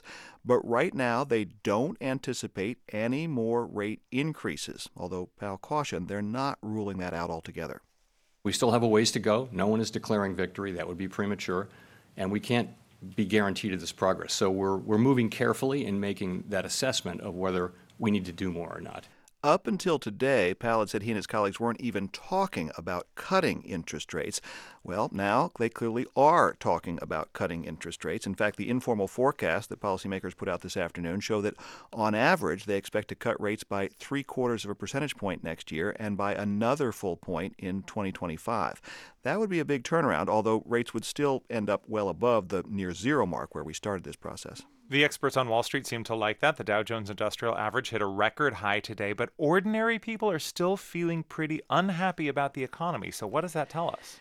Wall Street was definitely happy with the Fed's message today. Uh, lower interest rates generally mean higher stock prices, and the Dow soared more than 500 points. But Powell was asked about public opinion polls that show even with solid GDP growth and very low unemployment, many people are grumpy about the economy. The Fed chairman suggested one explanation is that a lot of stuff still costs more than people would like. While inflation is coming down, and that's very good news, the price level is not coming down. Prices of some goods and services are coming down, but overall, people are still living with high prices. And that is something that people don't like. Now, the good news, Powell says, is that thanks to the strong job market, wages have been rising faster than prices. In fact, wage growth has outpaced inflation for the last seven months. If that positive trend continues and people see their paychecks catching up and stretching further, then perhaps their mood will improve. And timing here matters politically because 2024 is an election year. So, when might we start to see rates begin to come down? That is hard to say. The forecast the Fed offered today doesn't give any guidance about precise timing, and we know it takes time for rate cuts to make their way through to the real economy. Of course, people's political views tend to harden well before the November election. The Fed is supposed to be politically independent, and Powell has guarded that independence very carefully. We don't think about political events, we don't think about politics, we think about what's the right thing to do for the economy. The minute we start thinking about those things, it, you know, we just can't do that. We have to think what's the right thing. We'll, we'll do the things that we think are right for the economy at the time we when we think is the right time. This is politically sensitive, though. When Donald Trump was in the White House, he often jawboned the Fed to lower interest rates and goose the economy. President Biden's more circumspect, but I suspect his campaign would prefer to see rate cuts sooner rather than later. The elder George Bush famously blamed the Federal Reserve for not lowering interest rates more aggressively. Bush thought that cost him his reelection in 1992. NPR Scott Horsley, thank you. You're welcome. Andre Braugher has died after a short illness. He was 61 years old. The actor was best known for playing police officers on two long running shows Homicide, Life on the Street, and Brooklyn Nine-Nine. NPR's Isabella Gomez Sarmiento has this appreciation. Andre Braugher made a name for himself playing very serious characters, but he became well loved in recent years for his comedic role on Brooklyn Nine-Nine. So, Brooklyn Nine-Nine is a police procedural spoof where Braugher plays this captain, Raymond Holt, who's corralling a ragtag team of detectives. He's a straight-laced guy, they're a bunch of goofballs, you know the drill. In this scene, Holt finds the detectives standing around trying to guess why a colleague, Goody Two-Shoes Amy Santiago, is late for work. So he joins in. I like to play. I'd say she's in line at the bank. I'm just 70 seconds late. It's not a big deal. Don't worry about it. Santiago, you will tell us, and you will tell us now. Braugher's Brooklyn Nine-Nine co-star, Joe Lo Truglio, says this scene, this moment, is when he found his way as a comic actor. Because it turns out... Holt guesses right. There was a problem at the bank. Hot damn! That was like the moment where you felt like Andre really loosened up and became very comfortable in, in his shoes as as Holt. He had this authority and this presence that served every character that he played. NPR TV critic Eric Deggans. And what was so interesting was that he was able to make it work in drama and comedy. Braugher rose to fame on Homicide, playing Detective Frank Pembleton, a tough cop who solved murders. This is my job. This is what the city of Baltimore pays me to do to pin murder one on a girl in this situation. He played that role for six seasons, which won him his first Emmy. He won a second one for the FX miniseries Thief in 2006. Back then, he told Fresh Air's David Bianculli how he chose his projects. I like messy dramas. So when I when I read the pilot, the question in my mind is is there enough of a mess that needs to be cleaned up that will allow this show to live on? Eric Deggans describes Braugher as a man who elevated the intelligence of his characters in a way that was singular and really impressive. But Joe Lo says that even though Braugher's characters showcased his savvy, driven side, as a person, he led with his heart. The gift that I got from Andre was how he prioritized the people that were important in his life, that he was deeply passionate about his work, and he was a very curious man. But my main takeaway was how much he he loved his family. The actor is survived by his wife and three children. Isabella Gomez Sarmiento, NPR News.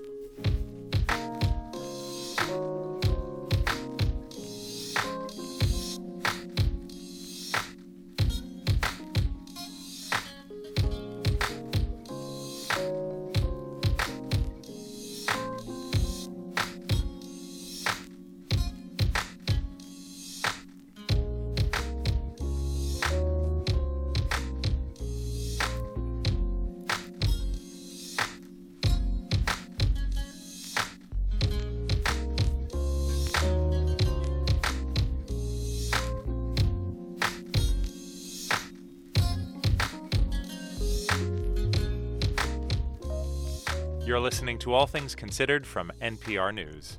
And you're listening to 90.9 WBUR. You can also find us on the WBUR app.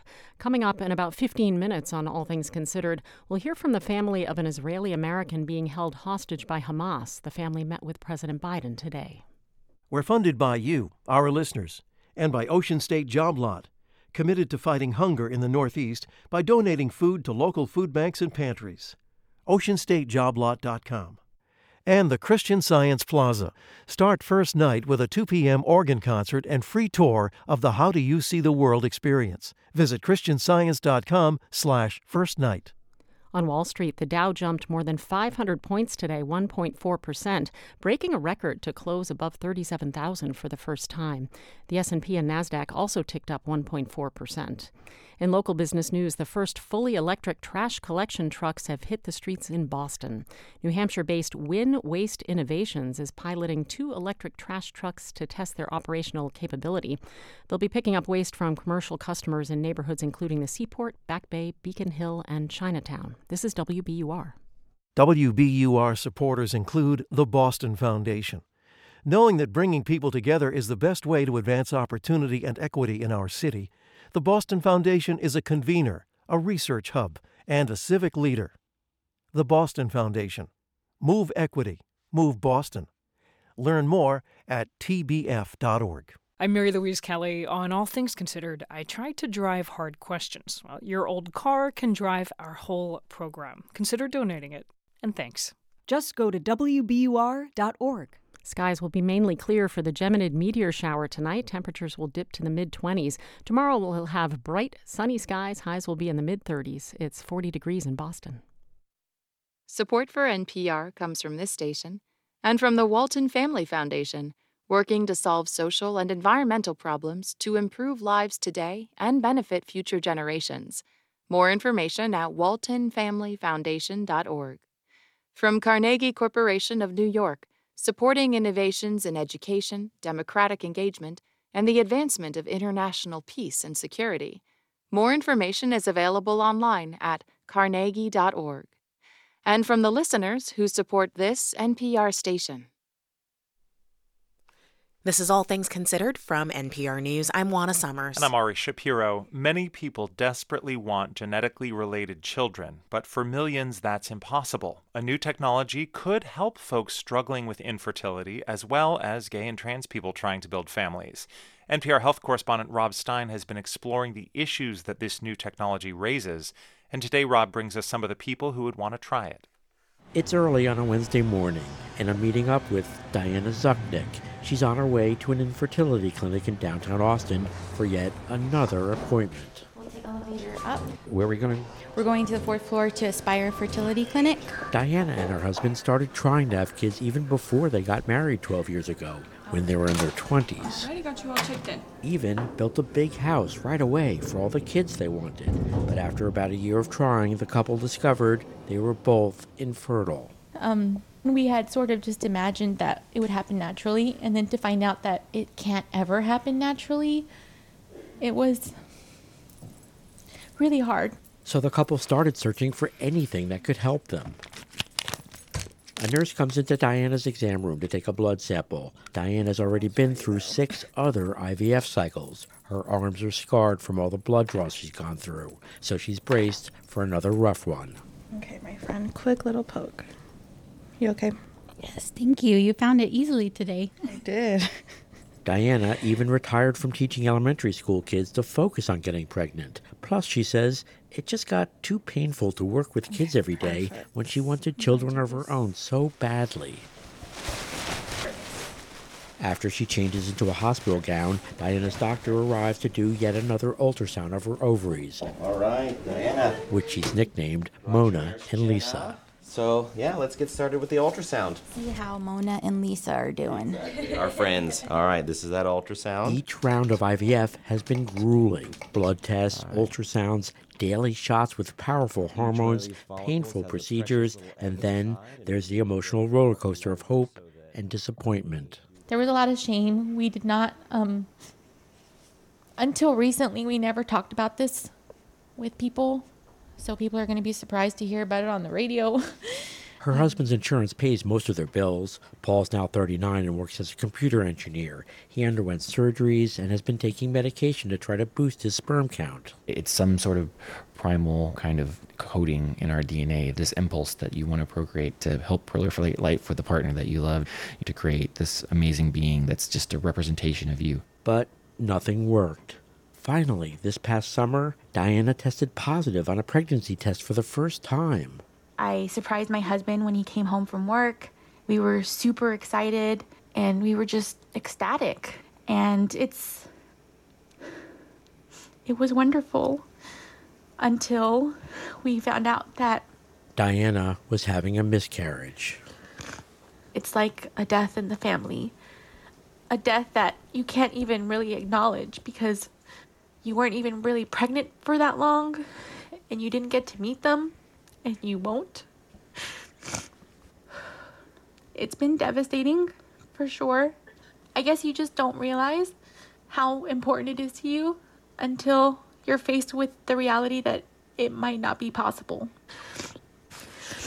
Diana and Paul haven't given up, and earlier this year, the couple heard about something that scientists are trying to develop to help couples like them, called in vitro gametogenesis, or IVG.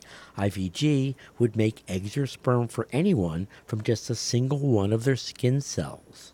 if it does become a reality, it's going to help so many people just like us, people who really want to be genetically related to their future children. My husband and I would be perfect candidates for that if there was a way to make sperm with his DNA and eggs with my DNA, we would 100% sign up for it. Now, the Zukniks know scientists could hit a dead end and never get IVG to work safely, and even if they do, IVG could come too late for them. They're open to adopting or using donor eggs, sperm, or embryos. But even the possibility of IVG gives people like Diana and Paul hope. I completely understand why somebody would wonder why does it matter so much? Like why is it so important to you? But it's for some reason I find it very important. I want to try whatever I possibly can to increase our chances at having a child that is genetically related to me and my husband. A little child that looks a little like him and a little like me and who knows if they'll be anything like us, but it's something we want to try. Same goes for many gay and trans couples who long for kids genetically related to both partners, too. Wow, what a cool technology that could really be a game changer. Tara Ferguson is 30 years old. She lives in the Dallas Fort Worth area with her wife, Delilah, who's 35. I have always wanted to have a biologically related child. It's not that I would require it to be a parent, but it would be a preference. And same with the preference of having the child be biologically related to my partner.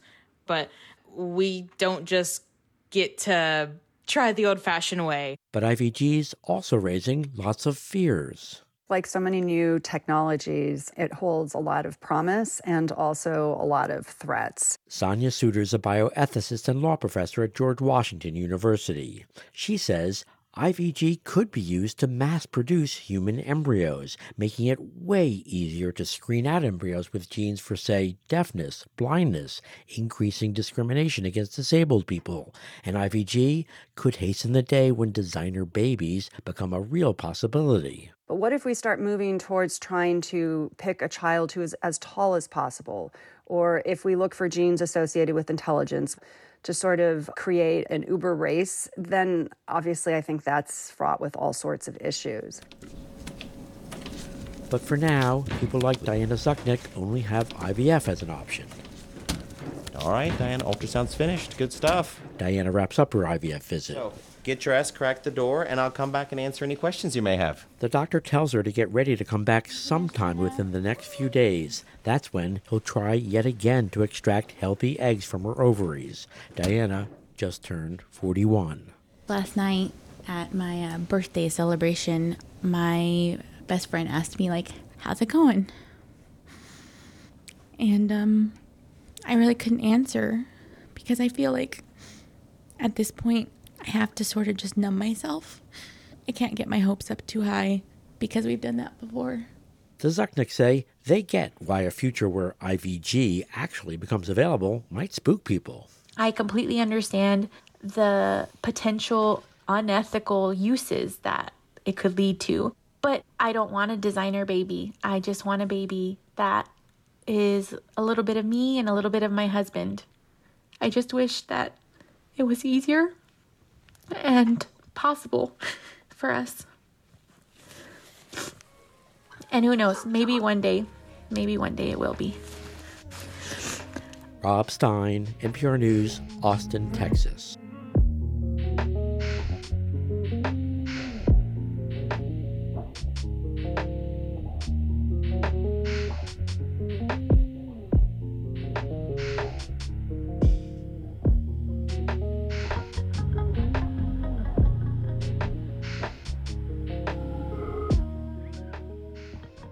This is NPR News. And this is 90.9 WBUR. Coming up in 15 minutes, the latest on former President Trump's civil fraud trial.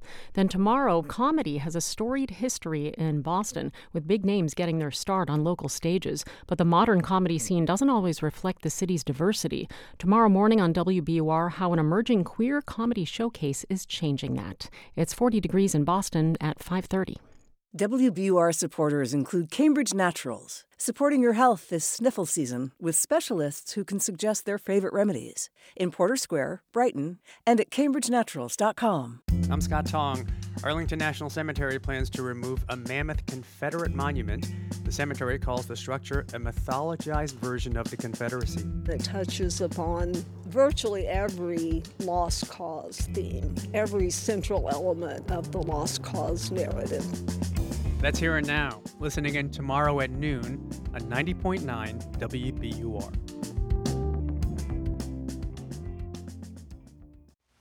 Live from NPR News in Culver City, California, I'm Dwane Brown. A day after much of the world called for a ceasefire in Gaza, the U.S. State Department says it too wants the conflict to end, but not until Hamas is defeated. In Paris, Michele Kelemen has more.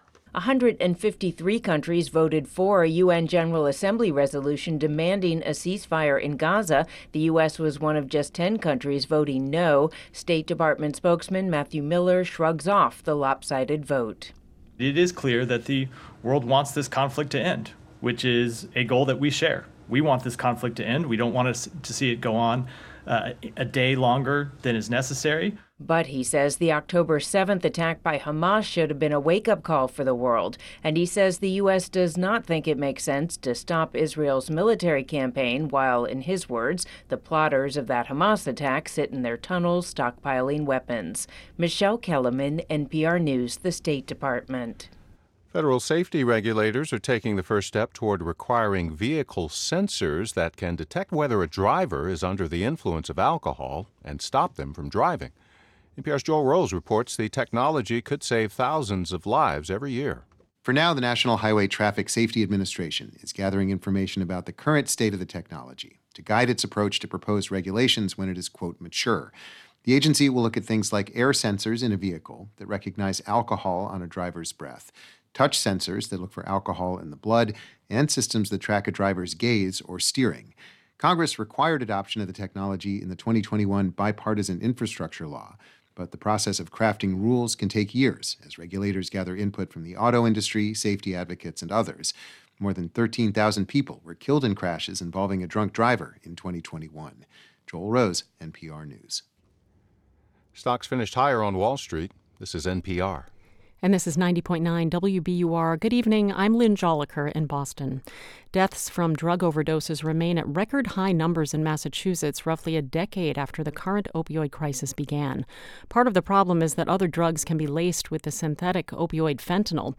Deirdre Calvert at the State Department of Public Health says fentanyl is killing people who don't realize it might be in cocaine or a fake prescription pill. We have a toxic drug supply that does not just affect people who have an, uh, an opiate use disorder. The State Department of Public Health is for the first time endorsing overdose prevention centers as a necessary tool to curb overdose deaths.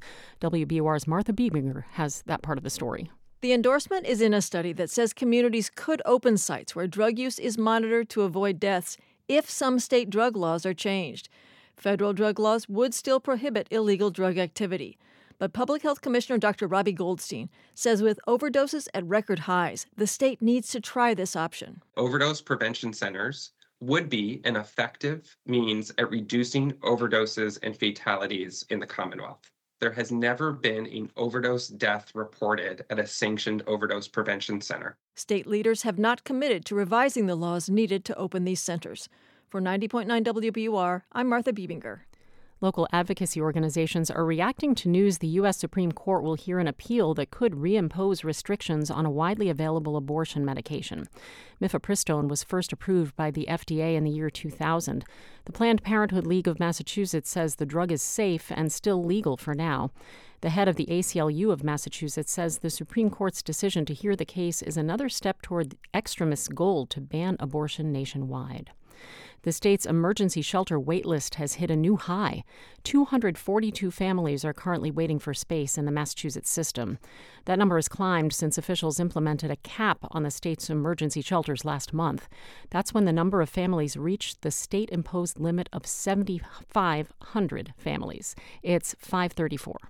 WBUR supporters include Globe Santa, bringing books and toys to children in need. Joy is a gift every child deserves. Join the Globe Santa tradition. Donate now at globesanta.org. Conditions should be great to see the Geminid meteor shower tonight. We'll have mostly clear skies overnight. Temperatures will dip to the mid 20s. Tomorrow looks sunny with highs in the mid 30s. This is WBUR. Support for NPR comes from this station and from Indeed, designed to be an end to end hiring solution for businesses of all sizes to attract, interview, and hire candidates all from a single platform. Learn more at indeed.com/npr. And from Procter & Gamble, maker of Nervive nerve relief. Nervive is designed to reduce occasional nerve aches, weakness, and discomfort in hands or feet due to aging. Learn more at nervivehealth.com. This is NPR. This is All Things Considered from NPR News. I'm Juana Summers. And I'm Ari Shapiro. New Hampshire is the first state to hold a primary next month, and there's an unusual situation playing out for Democrats there. President Joe Biden isn't on the ballot, and that's opened the door for a challenger looking to make a splash. NPR senior White House correspondent Tamara Keith reports. Democratic Congressman Dean Phillips was heading for the elevators. He'd spent an hour at the New Hampshire Veterans Home trying to convince the elderly residents that it's time for a new generation of leadership. Most of the people he'd met appeared to be learning of his existence for the first time, until Winston McCarty stopped him on the way out. Congratulations well, thank for, you. for giving the people another choice. Oh my God, can I, I give you a hug? A dispute between the Democratic National Committee and New Hampshire about the primary calendar means President Biden didn't register to run in the state's primary. And in this void, Phillips sees an opportunity. At his next stop, the Riverwoods retirement community, a few dozen Phillips curious residents filed into a room that could have held many more. Faye Baker is an independent voter. Oh, it's a new face. I want to hear what he has to say. However, she added, she is pretty satisfied with Biden. As Phillips made his case to these voters, he didn't really hit Biden on policy. As the White House points out, in Congress, he has voted with the president 100% of the time. His issue is with Biden's age and dismal poll numbers. Voters want choices, especially in a year like this, where the risk of losing to Donald Trump is a huge concern to many of us, and I think to the future of our country. Later in an interview, Phillips went so far as to say he thinks Biden should drop out if, come May or June, polls show him trailing Trump. I don't know why you would run if you are the one who's going to lose and ruin your whole legacy against the most dangerous man in the world. Phillips has staked his long shot bid on winning the January 23rd New Hampshire Democratic primary. Whatever that means in a year when the incumbent president isn't on the ballot. My contention is on January 24th, that morning after, I think the head, I think the headlines are going to say, "Wow, wow, wow, wow, wow." Uh, things changed a little last night, and uh, we got a race. The state's Democratic establishment is now rallying to make sure Biden isn't embarrassed on primary day. They want voters to skip past Phillips and the other names they see on the ballot and write in Biden's name. Matt Wilhelm is the party's leader in the New Hampshire House of Representatives. you know, what's the story going to be on the Democratic side? It needs to be that Joe Biden uh, won this unconventional Democratic primary uh, as a write in candidate and is on his way to a second term. More than a thousand volunteers have signed up to get the word out. Wilhelm personally plans to stand outside of a Manchester, New Hampshire polling place on primary day with a sign encouraging people to write in Biden. What I don't want to see is uh, the Biden Harris administration penalized for uh, you know some misguided DNC rules uh, when at the end of the day, Granite State voters overwhelmingly support the president. So far, they've printed 500 signs and they're raising money to make more. But the Biden campaign itself is steering clear of all this.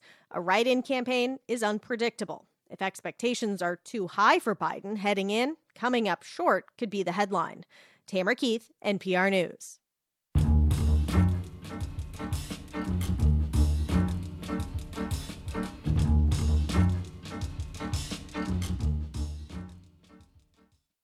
10 years ago today, there were a lot of sleepy music fans. That's because Beyonce dropped a surprise album at midnight.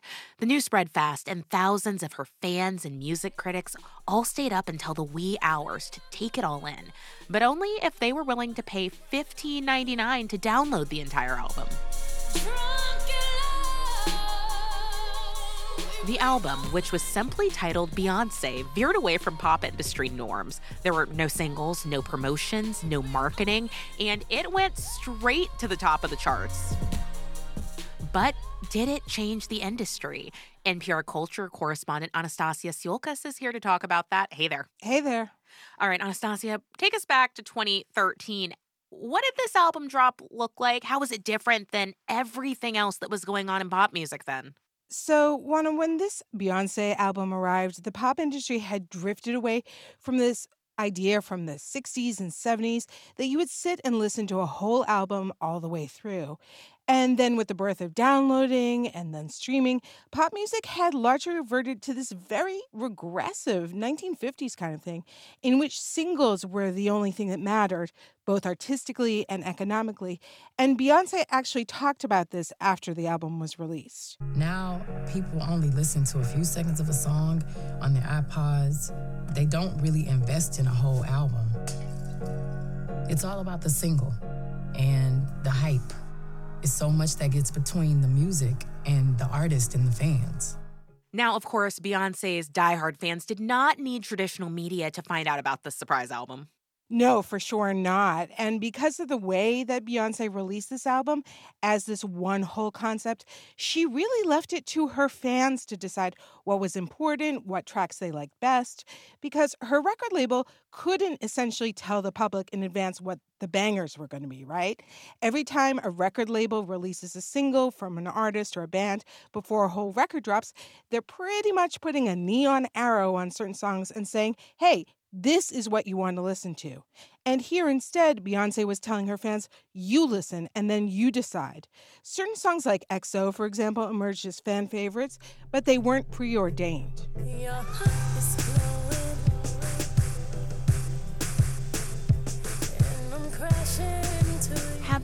other artists out there manage to replicate or even just follow Beyonce's success? Uh, Taylor Swift. I mean, these days, isn't the answer kind of always Taylor Swift? I, I think so. And in 2020, Swift released two full surprise albums, Folklore and then Evermore, and both of those went straight to number one. Okay, okay, but not everyone is Taylor or Beyonce. Is this a path that other artists can follow now? Well, in the wake of Beyonce, there were a lot of acts who have done similar things.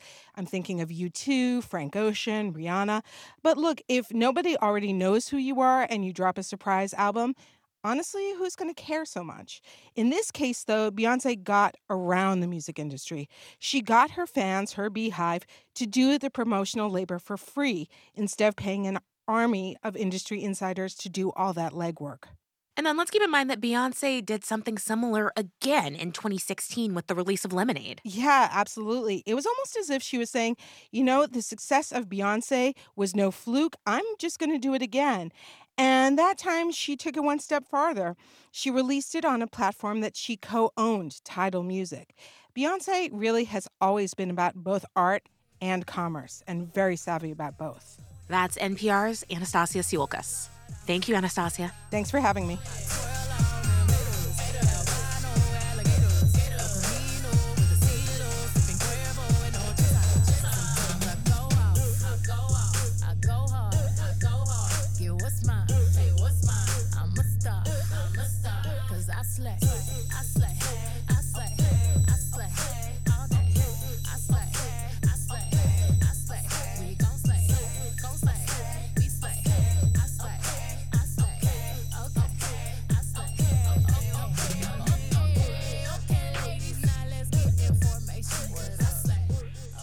You're listening to All Things Considered from NPR News. With the words, The People Rest, testimony concluded today in the $250 million civil fraud trial against former President Donald Trump. NPR's Andrea Bernstein is here to talk about the overall case and what's coming next. Hey there. Hey, Ari. So, to recap, Trump was supposed to testify this week and he changed his mind at the last minute, said he wasn't coming. So, how did the case end up? With a battle of the expert witnesses. Trump's final witness was an accounting professor at New York University who said he saw no accounting fraud in Trump's financial statements. So the AG put on a rebuttal witness, an accounting professor from another prestigious New York school, Cornell University, to say, wait a minute, that's not how it's done. The professor, Eric Lewis, testified that Trump had not followed the rules when it came to valuing his properties. Lewis wasn't five minutes into his testimony before Trump lawyer Charles Kise started objecting very strenuously, which prompted the Assistant Attorney General Kevin Wallace to erupt, referring to the professor. He's been qualified as an expert, Kise said, not in the real world. Wallace said he is out of order. The judge overruled the question, and that's kind of how the case ended up. Uh, sounds like a lot of drama in the courtroom. Was that pretty typical of how the last 10 weeks of testimony have gone? Yeah, so the differences in the way the parties see the facts got pretty heated at times. The AG's theory is that Trump lied and lied about the value of his assets, that he fudged the books, and that a result, as a result of that lying, Trump made hundreds of millions of dollars that he shouldn't have made. And the judge has partially endorsed that theory. Even before the trial began, he issued a ruling saying the AG had proven persistent and repeated fraud. So the trial was really about the issue of intent and how much in ill gotten gains Trump will have to pay back to the state. For its part, the defense argued no one was harmed. The main bank involved in all of this, Deutsche Bank, wanted Trump as a client in its private wealth division and was willing to give him great loan rates, and that Trump properties are, well, all spectacular and able to command top dollar. All throughout this trial, Trump has had a running commentary outside of the courtroom Uh, has that affected what's going on inside the court? Inside the courtroom, which he visited nine times, Trump had to be quiet to rise when the bailiff yelled, All rise. He had to sit through one of his attorneys said at the outset would be, quote, excruciating detail. She made good on that, by the way. Donald Trump did testify vociferously as part of the AG's case, but he seemed to be getting the most energy from these quick hallway scrums he held outside the courtroom, where he called the trial rigged and the judge biased, pre budding a possible bad verdict. It's kind of like how he said the 2020 election was going to be rigged before balloting had even started. So, when are we going to see the verdict? The judge asked for legal briefs January 5th. The briefs will be argued January 11th, and then there will be a verdict sometime in the weeks after that. For context, the Iowa caucus is January 15th, the New Hampshire primary is January 23rd, so sometime around then. It's NPR's Andrea Bernstein. Thanks. Thank you.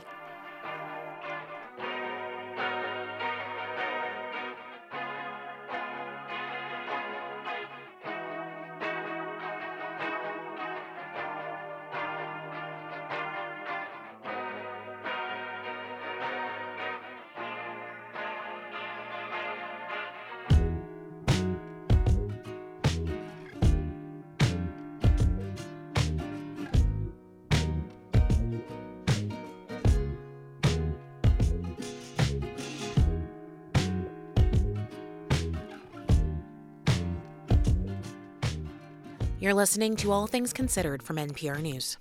And this is 90.9 WBUR. Coming up in about 15 minutes here on All Things Considered, the U.S. Supreme Court says it'll take up a lower court's decision that would make it harder to get the abortion pill mifepristone.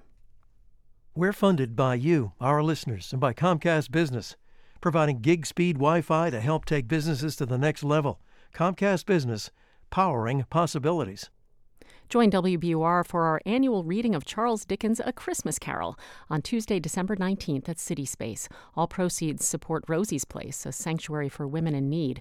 Go to wbur.org/events for tickets. Looks like a pretty nice stretch of weather coming up. It'll be mainly clear tonight. Lows will be in the mid 20s. We'll have lots of sun tomorrow. Highs will be in the mid 30s. Friday looks sunny again and warmer, near 50 degrees. Around 50 again Saturday. A few more clouds, but still quite a bit of sun. And then Sunday looks mostly cloudy with temperatures in the upper 40s. It is 40 degrees in Boston right now. Thanks so much for listening to 90.9 WBUR. WBUR supporters include the Christian Science Plaza. Start first night with a 2 p.m. organ concert and free tour of the How Do You See the World experience. Visit christianscience.com slash first night. I'm Daryl C. Murphy. WBUR's journalism is essential across our community and in your own daily life. Listener support keeps WBUR going. It's the largest share of our funding. As you make tax deductible year end contributions to organizations that make a positive difference in your life and in our communities, put WBUR on your list.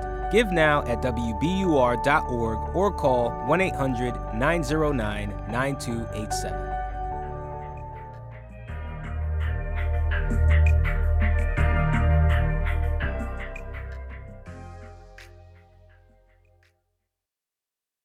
From NPR News, this is All Things Considered. I'm Juana Summers. And I'm Scott Detrow.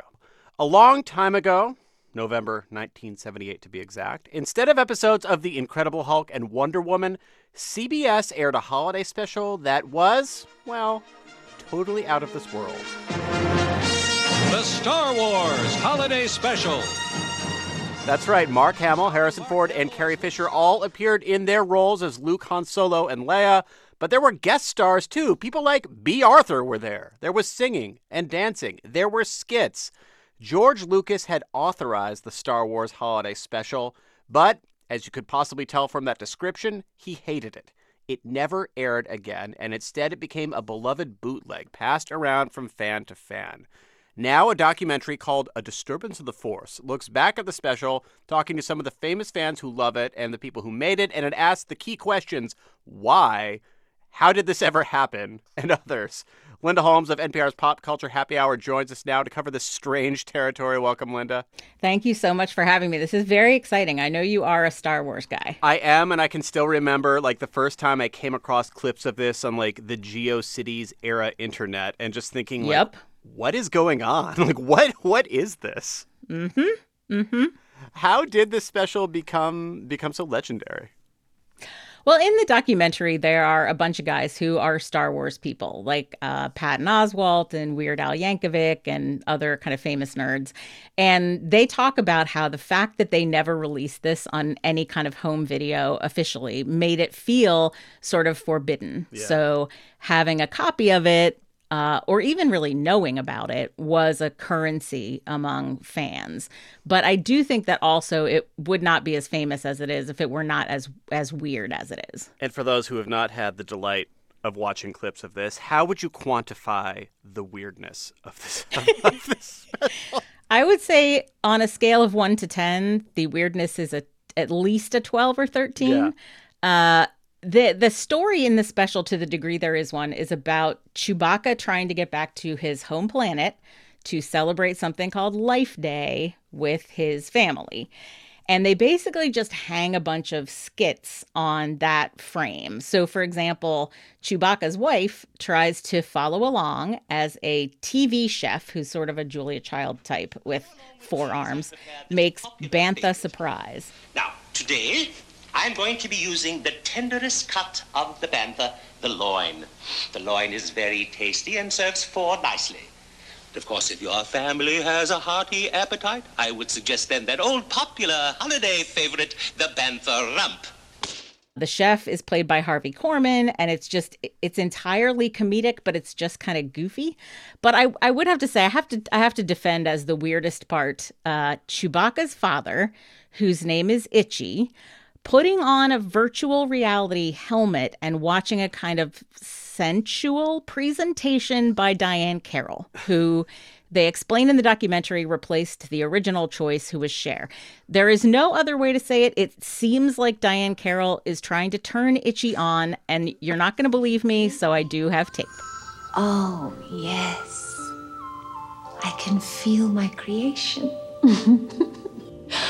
I'm getting your message. Are you getting mine? Oh my god, I forgot. I forgot about this particular detail. Like, yeah. It's quite odd. It's quite odd. I mean, like the people who made Star Wars had some high quality, you know, ideas, but then this happened. Like, who was like, you know what? This is going well. I like this script. Well, what they say in the documentary is that Star Wars had come out in 1977 and been this enormous hit, but now it was 1978 and there was some concern at Lucasfilm and elsewhere that people would forget all about it before the next movie came out because this is kind of before Star Wars was what Star Wars is now. Right.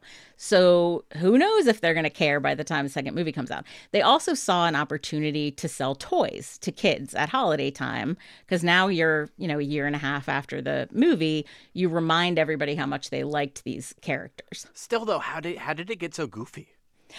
Well, one of my favorite parts of the documentary is there's a rundown of what variety specials looked like in the 1970s in general, and mm-hmm. the fact that at the time, this wasn't all that unusual a format. In fact, Star Wars had had a segment on Donny and Marie. Of course, was Donny and Marie Osmond, the world's most wholesome brother and sister who had their own show.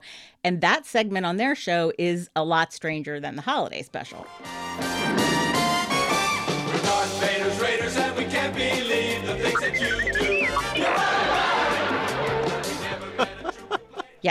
So there were a lot of specials and variety shows just getting kind of thrown out there. So the people who produced this special kind of came from that world, from the variety special world. And they say that George Lucas mostly tapped out and didn't participate very much in putting it together. So it's really a variety show thing and not a Star Wars thing. And he learned a very important lesson and then didn't let anybody else contribute to the prequels. And he overlearned that lesson. Um... I mean, I, I assume it's one of the steps on his path to being, to, you know, controlling the, the franchise the way he did for such a long time. Yeah, but but that gets to the the broader second and third life of this thing is that it happened and then George Lucas just just just disowned it, right? There, there's no other way to put it. Right. Right. And I think like, if he hadn't done that, it might not have become as big as it is. It kind of developed this this what doesn't George Lucas want you to see quality. Uh is it out there in the wilds of the internet? Of course, yes. But just like those VHS tapes, the, those are bootlegs. So, in a world where it seems like everybody releases everything, anything that seems a little bit like somebody doesn't want you to see it has a, a special charm. Yeah. I mean, you, you are a critic. Uh, do you think the Star Wars Holiday Special is worth trying to track down and watch for yourself if you haven't seen it. You know, I I personally tried. I did. But a lot of it is is just really boring. At the beginning, Chewie's family is just Wookieing around their treehouse and they're just doing the Wookie noise that I'm not going to try to do.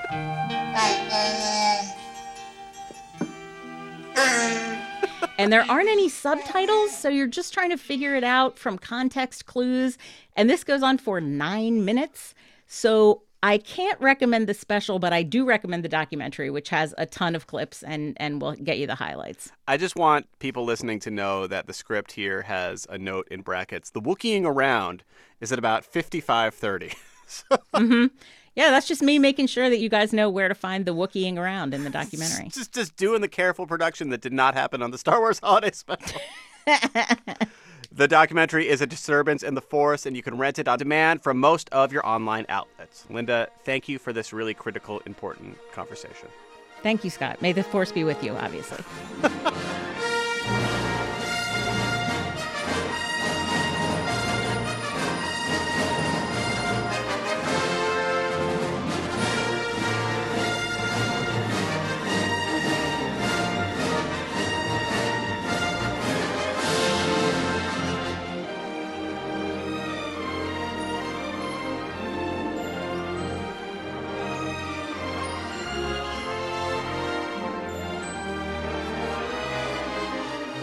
You're listening to All Things Considered.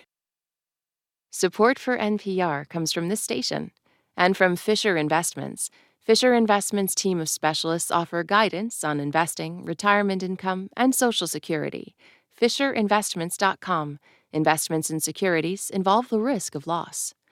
From the Lodestar Foundation, inspired by the principle that helping someone else less fortunate is a path to a happier, healthier, and more meaningful life.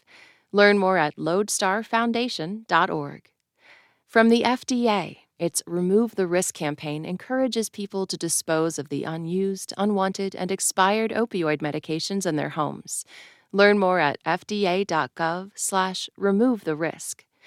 And from the sustaining members of this NPR station. The Geminid meteor shower peaks tonight. There's a good chance you'll be able to see it here in the sky above southern New England.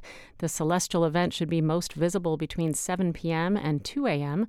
The meteor shower is named after the Gemini constellation of stars from which it appears to emanate. Stargazers should look to the left of Orion's belt, and you should have good sky conditions. Right now it's 40 degrees and clear. We are funded by you, our listeners, and by Sincere Foundation, which supports organizations that provide food security, housing stability, and safe spaces, and envisions a future where everyone has the opportunity to celebrate, recognize milestones, and honor memories. Sincere Foundation. Learn more and see if your program qualifies at sincere.com. I'm Ideas and Opinion Editor Chloe Axelson, and this is 90.9 WBUR FM Boston, 92.7 WBUA Tisbury, and 89.1 WBUH Brewster. Listen anytime with our app or at WBUR.org. WBUR, Boston's NPR news station. The legal case surrounding the abortion pill mifepristone winds on as it will now head to the nation's highest court. The Supreme Court says it'll review a lower court's decision that would make the pill less accessible. It's Wednesday, December 13th. This is WBUR's All Things Considered.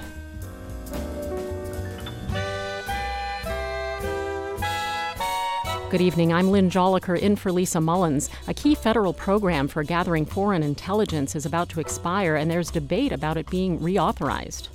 The idea that we would let an indispensable tool like that lapse would be a, a, grave mistake. Also ahead, a Boston area jazz pianist and retired physician confronts his own difficult diagnosis as he gears up for a big musical performance.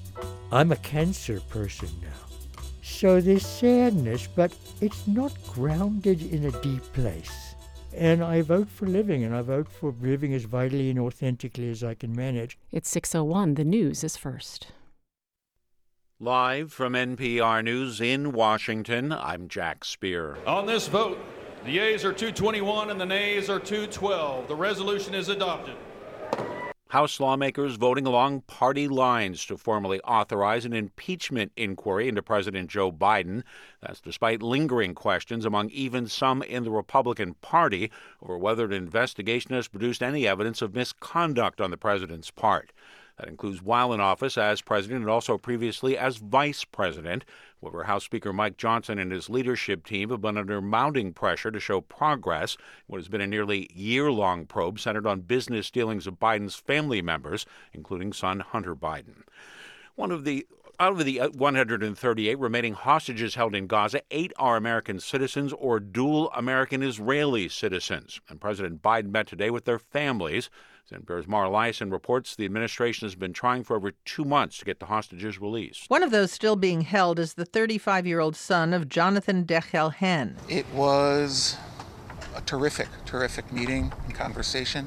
We all came away feeling that as uh, families of hostages, of American Israeli hostages, that we could have no better friend uh, in Washington or in the White House than President Biden himself and his administration. The hostage families said that within days of the massacre on October 7th, they were contacted by U.S. government officials, including the President and the Secretary of State. And these families say they believe the administration is committed to getting their loved ones home, but they wouldn't discuss any details of their meeting, including whether they were told about any progress in the hostage negotiations. Mara Liasson, NPR News, the White House. German media giant Axel Springer is announcing a licensing deal with ChatGPT creator OpenAI. NPR's Bobby Allyn reports it comes as questions swirl about the artificial intelligence company's use of copyrighted material. OpenAI says it will pay to incorporate Axel Springer's articles into ChatGPT's answers to questions. Axel Springer operates Politico, Business Insider, and other major German publications. The deal follows a similar licensing agreement struck between OpenAI and the Associated Press. Not all publishers have been quick to reach agreements with OpenAI. The New York Times has been considering legal action against OpenAI after discussions with the company broke down. ChatGPT has been trained on a vast pool of information from the internet. Some of it is copyrighted material, but OpenAI argues it is protected by a legal doctrine known as fair use, which is now being challenged in court. Bobby Allyn, NPR News. A key wholesale inflation gauge largely mirrored consumer inflation numbers, showing little change last month. Government says its producer price index, which measures the cost of goods before they head down the pipeline to consumers, was flat in November. Announcement by the Federal Reserve it will hold interest rates steady, played well on Wall Street. The Dow jumped 512 points. This is NPR. Supreme Court is agreeing to take up the debate over a commonly prescribed abortion medication, the case involving availability of the drug mifepristone, the first major case since the court overturned the constitutional right to abortion a year ago.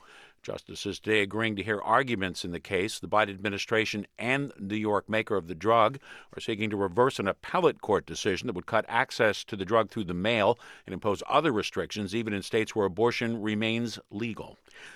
Library of Congress is announcing the latest additions to the National Film Registry. As NPR's Neda Ulaby explains, every year the library picks 25 films to be preserved for posterity. This year's selections include one of the biggest action movies ever. Hasta la vista, baby. Terminator 2 Judgment Day was a landmark sequel when it came out in 1991. It's among the historically significant movies intended to represent the depth and breadth of American film. Other inductees this year include a 1954 documentary about Helen Keller and a musical from 1980. Fame is about high school students who study the performing arts. It was one of the era's first great teen movies, and its style set a template for MTV. Other movies include the Oscar winners Apollo 13 and 12 Years a Slave, as well as a number of low budget, independent, and experimental films. Neda Ulaby, NPR News. Crude oil futures prices moved higher today. Benchmark crude was up 86 cents a barrel to end the session at 69.47 a barrel on the New York Mercantile Exchange. I'm Jack Speer, NPR News in Washington. And this is 90.9 WBUR. Good evening. I'm Lynn Jolicoeur in Boston. The Boston City Council has signed off on an $82 million collective bargaining agreement with the city's largest police union. The funding measure passed unanimously. But WBUR's Simon Rios reports some councilors wanted to see more reforms in the contract. One of the biggest changes in the contract is police details will now be available to law enforcement outside the department, like university police. Outgoing Councilor Kendra Lara said the change is a historic first for Boston, but urged strong oversight as it's implemented. We need to make sure, either by way of ordinance or by way of holding this uh, administration accountable, which has proven to be incredibly difficult when it comes to police and policing, that the jobs that we are creating are going to the people in the city of Boston. The head of the police union said Boston officers are glad to see unfilled details go to other officers, as well as to certain trained civilians. For 90.9 WBUR, I'm Simon Rios. Governor Maura Healey is asking President Biden to issue a major disaster declaration in Massachusetts as a result of a major September storm. Such a declaration would financially support the state's ongoing recovery from the storm that caused severe flooding. Some communities got more than seven inches of rain, prompting evacuations, sheltering in place orders, and construction of temporary roadways to allow first responders access to homes. The state has administered more than 1,000 COVID and flu vaccines to newly arrived migrants. State officials provided the vaccines during legal clinics offered to expedite work authorizations. The clinics were coordinated by the state and the Biden administration for families in the emergency shelter system. The U.S. House continues to debate whether to formally authorize an impeachment inquiry into President Biden. On the floor today, Massachusetts Democrat Jim McGovern blasted Republicans, saying they're working for Donald Trump and not the American people. He says jump, they respond how high. Uh, this whole thing is an extreme political stunt. It has no credibility, no legitimacy, and no integrity. It is a sideshow, a distraction from the fact that Republicans have done nothing. The Associated Press reports the Republican led investigation has not produced evidence of misconduct by the president. It has raised some ethical questions. Provincetown officials have effectively decriminalized the use of psychedelic drugs, such as so called magic mushrooms. The town select board this week approved a resolution instructing local police not to prioritize such cases. It also calls for the Cape and Islands District Attorney's Office not to prosecute similar cases. Six other municipalities have approved similar measures. Well, skies will be mainly clear tonight. Temperatures will dip to the mid 20s. Tomorrow we'll have bright sunny skies. Highs will be in the mid 30s. Friday should bring lots of sunshine and temps around 50. Right now it's 40 degrees in Boston. This is 90.9 WBUR. WBUR supporters include the Cy Sims Foundation, since 1985, supporting advances in science, education, and the arts, towards a fairer, more just, and civil society. More information is available at SciSimsFoundation.org. This is All Things Considered from NPR News. I'm Juana Summers. And I'm Ari Shapiro. In a moment, we'll hear about the political fight over the future of a key foreign surveillance program. First, to the Supreme Court, which entered the abortion debate again today. It agreed to review a lower court decision that would make the commonly used abortion pill mifepristone less accessible. A Supreme Court decision on this case, which would come next year, could not only affect the way the FDA does its job, but also have a major impact on the presidential election. NPR politics correspondent Danielle Kurtzleben and pharmaceuticals correspondent Sydney Lupkin are here to explain what is at stake. Good to have you both with us. Hey, Ari. Hi. Danielle, let's start with you. Tell us about the case the Supreme Court's going to hear. Sure. So, this case is about the availability of mifepristone, which is one of two drugs used in medication abortions. In this case, an anti abortion rights group called the Alliance for Hippocratic Medicine brought a suit against the FDA, in part arguing against regulations on mifepristone that have been loosened over time. They don't think it should have been loosened. Starting in 2016, there were a number of changes. For example, the FDA made prescriptions available via telemedicine and made it possible to send the pills to patients through the mail. Now, in this case, the Fifth Circuit Court of Appeals said those regulations shouldn't have been loosened. They agreed with the plaintiffs. They said that the drug shouldn't be so widely available. Now, had the Supreme Court not decided today to take this up, that would mean those tighter curbs on the drug would stand. But since they will take this up, mifepristone will remain available for now in its current form but a Supreme Court ruling, when it comes, could mean tighter restrictions on the drug or it might not. It totally depends. Okay, so the drug is still available for yes. now at least. But Sydney, what are the stakes here? What could change? Yeah, I mean, mifepristone is, like Danielle said, used in medication abortions, and those now account for more than half of abortions in the United States. The drug was approved in 2000, and it was a big deal in the U.S. because it was the first time women here could end their pregnancies without needing to undergo a surgical procedure. But globally, it actually wasn't a groundbreaking approval. Mifepristone had been approved up to a dozen years in other countries by that point. So there was plenty of evidence it was safe and effective, and of course, there's even more now that it's been approved in the US for 23 years. Overall, mifepristone increases access to abortion care and can currently be used up to 10 weeks gestation. Rolling back that approval to these pre 2016 restrictions would limit that access. The drug works by blocking a hormone needed for pregnancy to continue, that's called progesterone, and it's usually taken with a second drug, misoprostol, 24 hours later, which causes the uterus to contract and then empty. But misoprostol's approval is not on the chopping block, right? Right, that's right. This is just about mifepristone. There are misoprostol only abortions, and those could continue even if the court tightens restrictions on mifepristone. But misoprostol only abortions are considered less effective and more painful than abortions using both drugs together. And if this case is successful, abortion opponent, opponents could come up with a way to take action against misoprostol next. This opinion could come two years after the Supreme Court overturned Roe versus Wade. Danielle, how much could this case further change the abortion landscape in the U.S.? Very, very much in a really huge way. Like I said earlier, this ruling, depending on how the justices rule, it could mean that patients can get the drug less easily. Uh, for example, if justices decided to roll back regulations to that pre 2016 status, it could mean, for example, that pills aren't sent through the mail anywhere, even in states where abortion is legal right now. And this would also be a huge deal, particularly for patients in states where abortion is tightly restricted, because right now, those patients can still get the pills through the mail. So one way to think about this very simply is this is that the Dobbs ruling overturning Roe sent abortion back to the states. States could determine up to a point what their abortion laws look like.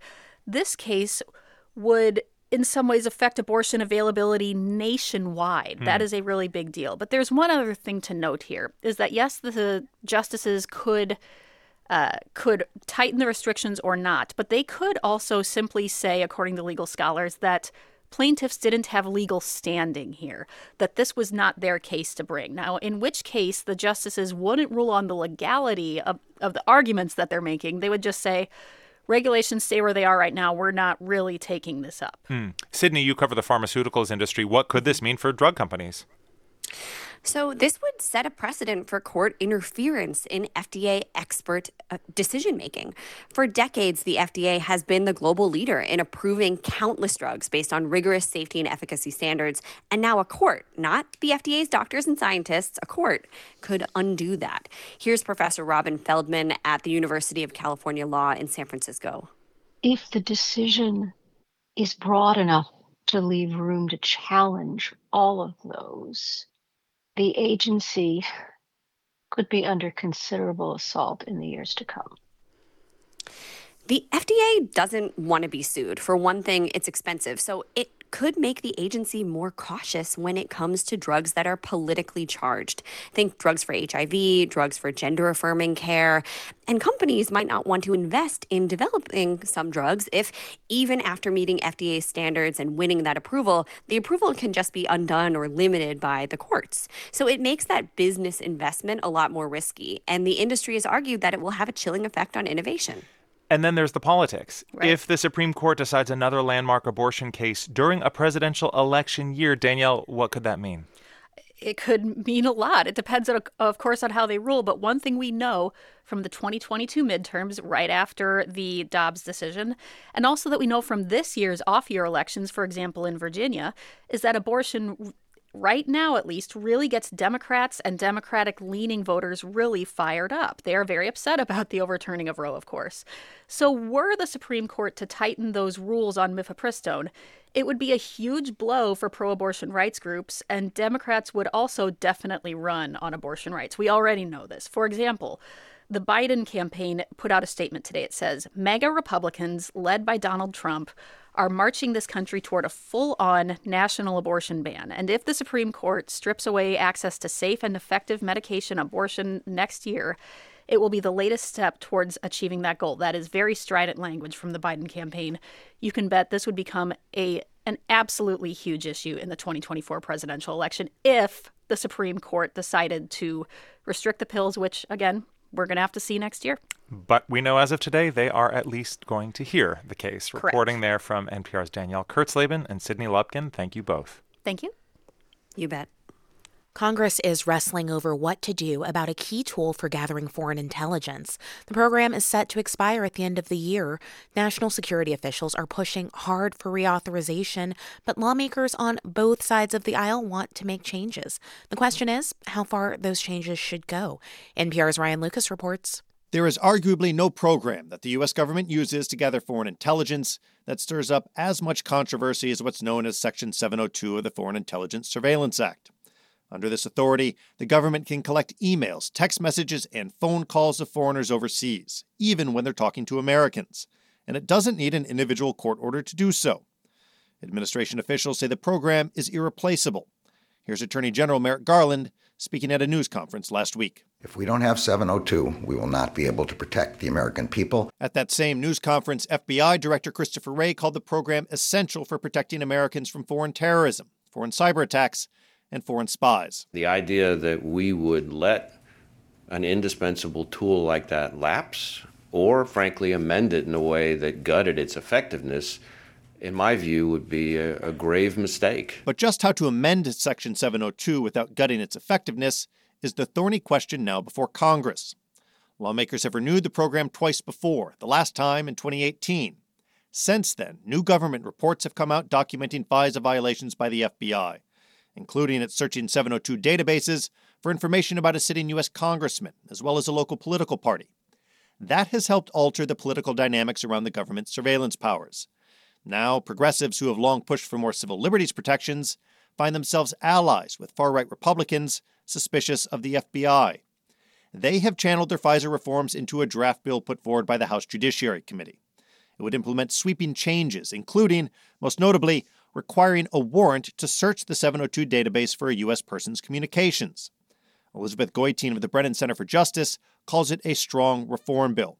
She says it would not place any restrictions on the government's ability to collect and review the communications of foreign targets. But it would extend significant civil liberties protections to Americans and rein in warrantless access to Americans' communications under 702 and other surveillance tools. The Biden administration and many national security officials say a warrant requirement is legally unnecessary and would cripple the FBI's ability to tackle fast moving threats.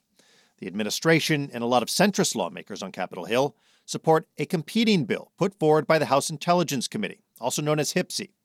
It would implement some changes but leave the 702 authority largely intact and it would not impose a warrant requirement. The HPSCI bill, I think, represents a pretty good balance between uh, the desire to keep the statute in effect and yet at the same time recognize that some reforms need to be made in light of experience. Glenn Gerstell served as the general counsel for the National Security Agency. It doesn't include the warrant requirement, um, but in other respects, it represents, I think, a pretty balanced approach to recognizing we need to have a robust national security tool while at the same time making some important privacy protections. But opponents of the Intelligence Committee's bill say that it contains language that would expand the government's surveillance powers. I mean, this bill is really a wolf in sheep's clothing. It's masquerading as reform, but it actually does far more to expand surveillance than rein it in. If it sounds like a lot to iron out before the current law expires at the end of the year, that's because it is. Leaders of the House and Senate have agreed instead to pass a short term extension of the statute through mid April. That is meant to give lawmakers more time to hammer out a final bill. Ryan Lucas, NPR News, Washington.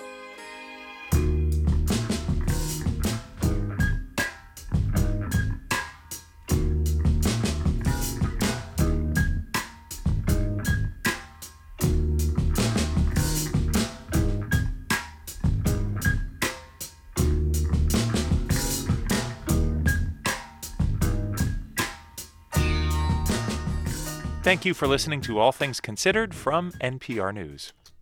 And you're listening to 90.9 WBUR. Coming up next on All Things Considered, retired Mount Auburn Hospital physician and jazz pianist Stanley Sagov reflects on life, death, and his love of music. He's preparing for a big performance in Cambridge this weekend, not long after getting a difficult medical diagnosis. WBUR supporters include the Boston Globe's Murder in Boston. A new podcast from the Boston Globe and HBO re examines the Charles and Carol Stuart case, probing a story everyone thinks they know, but doesn't, revealing hard truths, new findings, and changing the narrative of a pivotal time in Boston's history. Murder in Boston, wherever you get your podcasts. On Wall Street, the Dow picked up more than 500 points today, 1.4%. The S&P and Nasdaq also gained 1.4%. In local business news, the parent company of several Boston radio stations is working to avoid defaulting on nearly $19 million in loans. A federal filing from last week shows Philadelphia based Audacy is trying to reach an agreement with lenders to restructure its debt and avoid bankruptcy.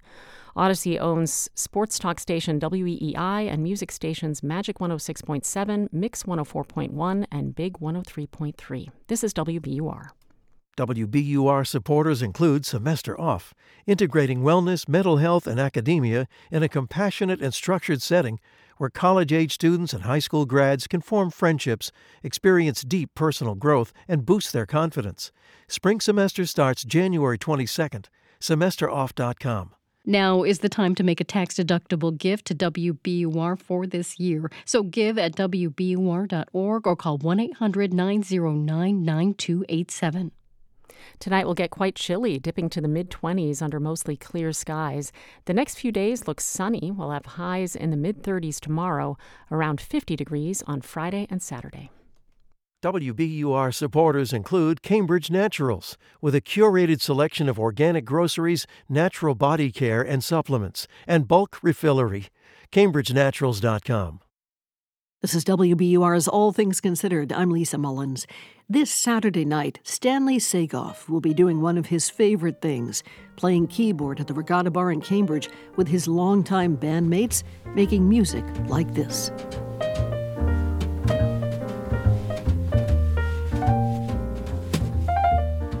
Sagov's been preparing for this performance from his home in Chestnut Hill. It's cozy in here. He's got keyboards, a computer, speakers, and CDs, including his own. There are beaded South African necklaces on the wall. This could only be the home of a jazz player. we have a small, waning, but still important influence.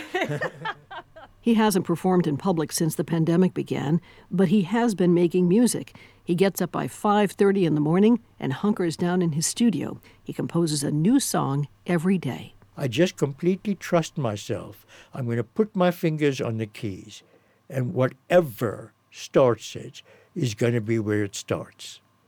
So, what I recorded this morning, I presented on SoundCloud, and it sounded like this.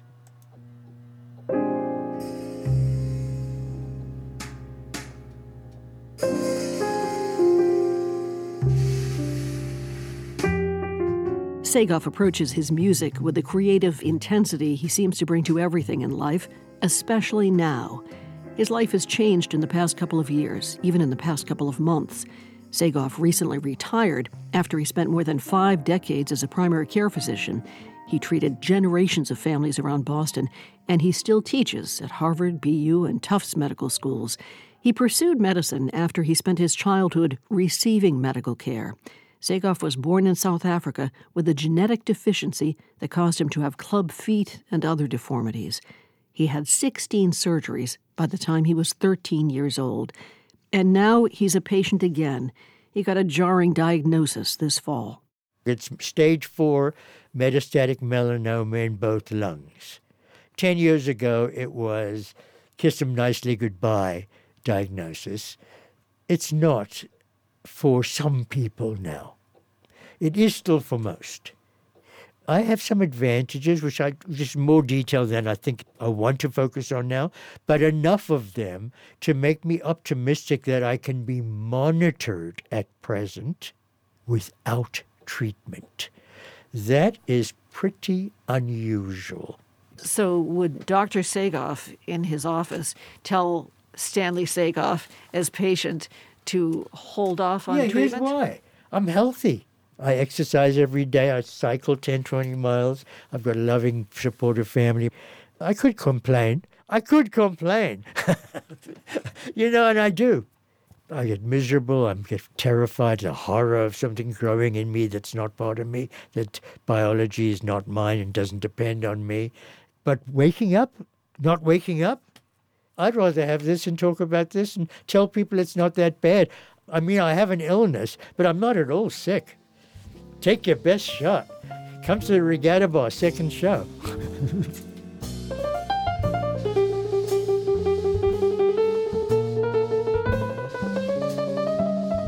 I really want the evening to be about deep feeling, but the feeling is not grim.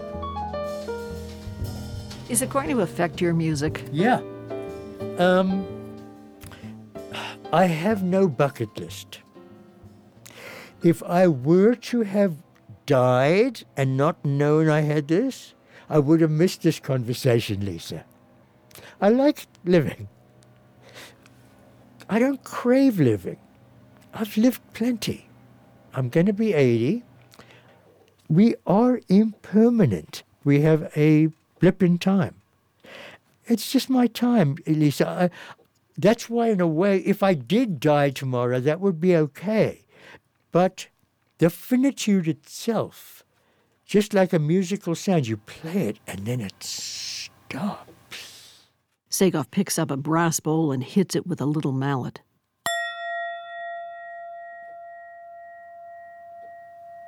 Still hear it. Still hear it. Okay. Um, a life, it seems to me, is, is captured in some way in, in sound expression.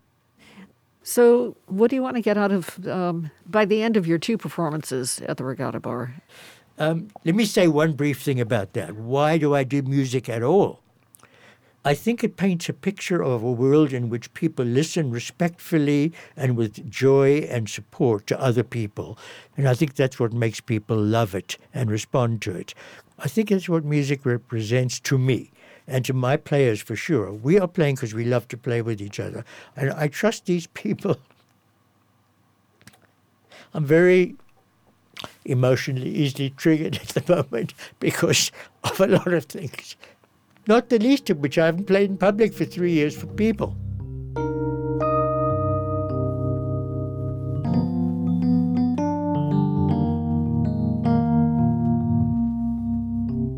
I'm a cancer person now, and that's lonely. So there's sadness, but it's not grounded in a deep place. And I vote for living, and I vote for living as vitally and authentically as I can manage. And you help by interviewing me and ask me to tell you the story.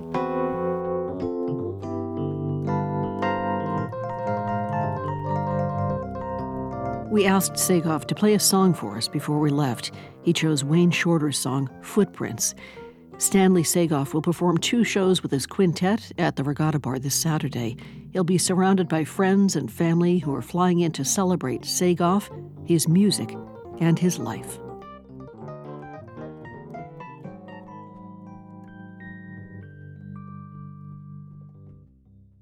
Thanks for spending part of your evening with us here at 90.9 WBUR.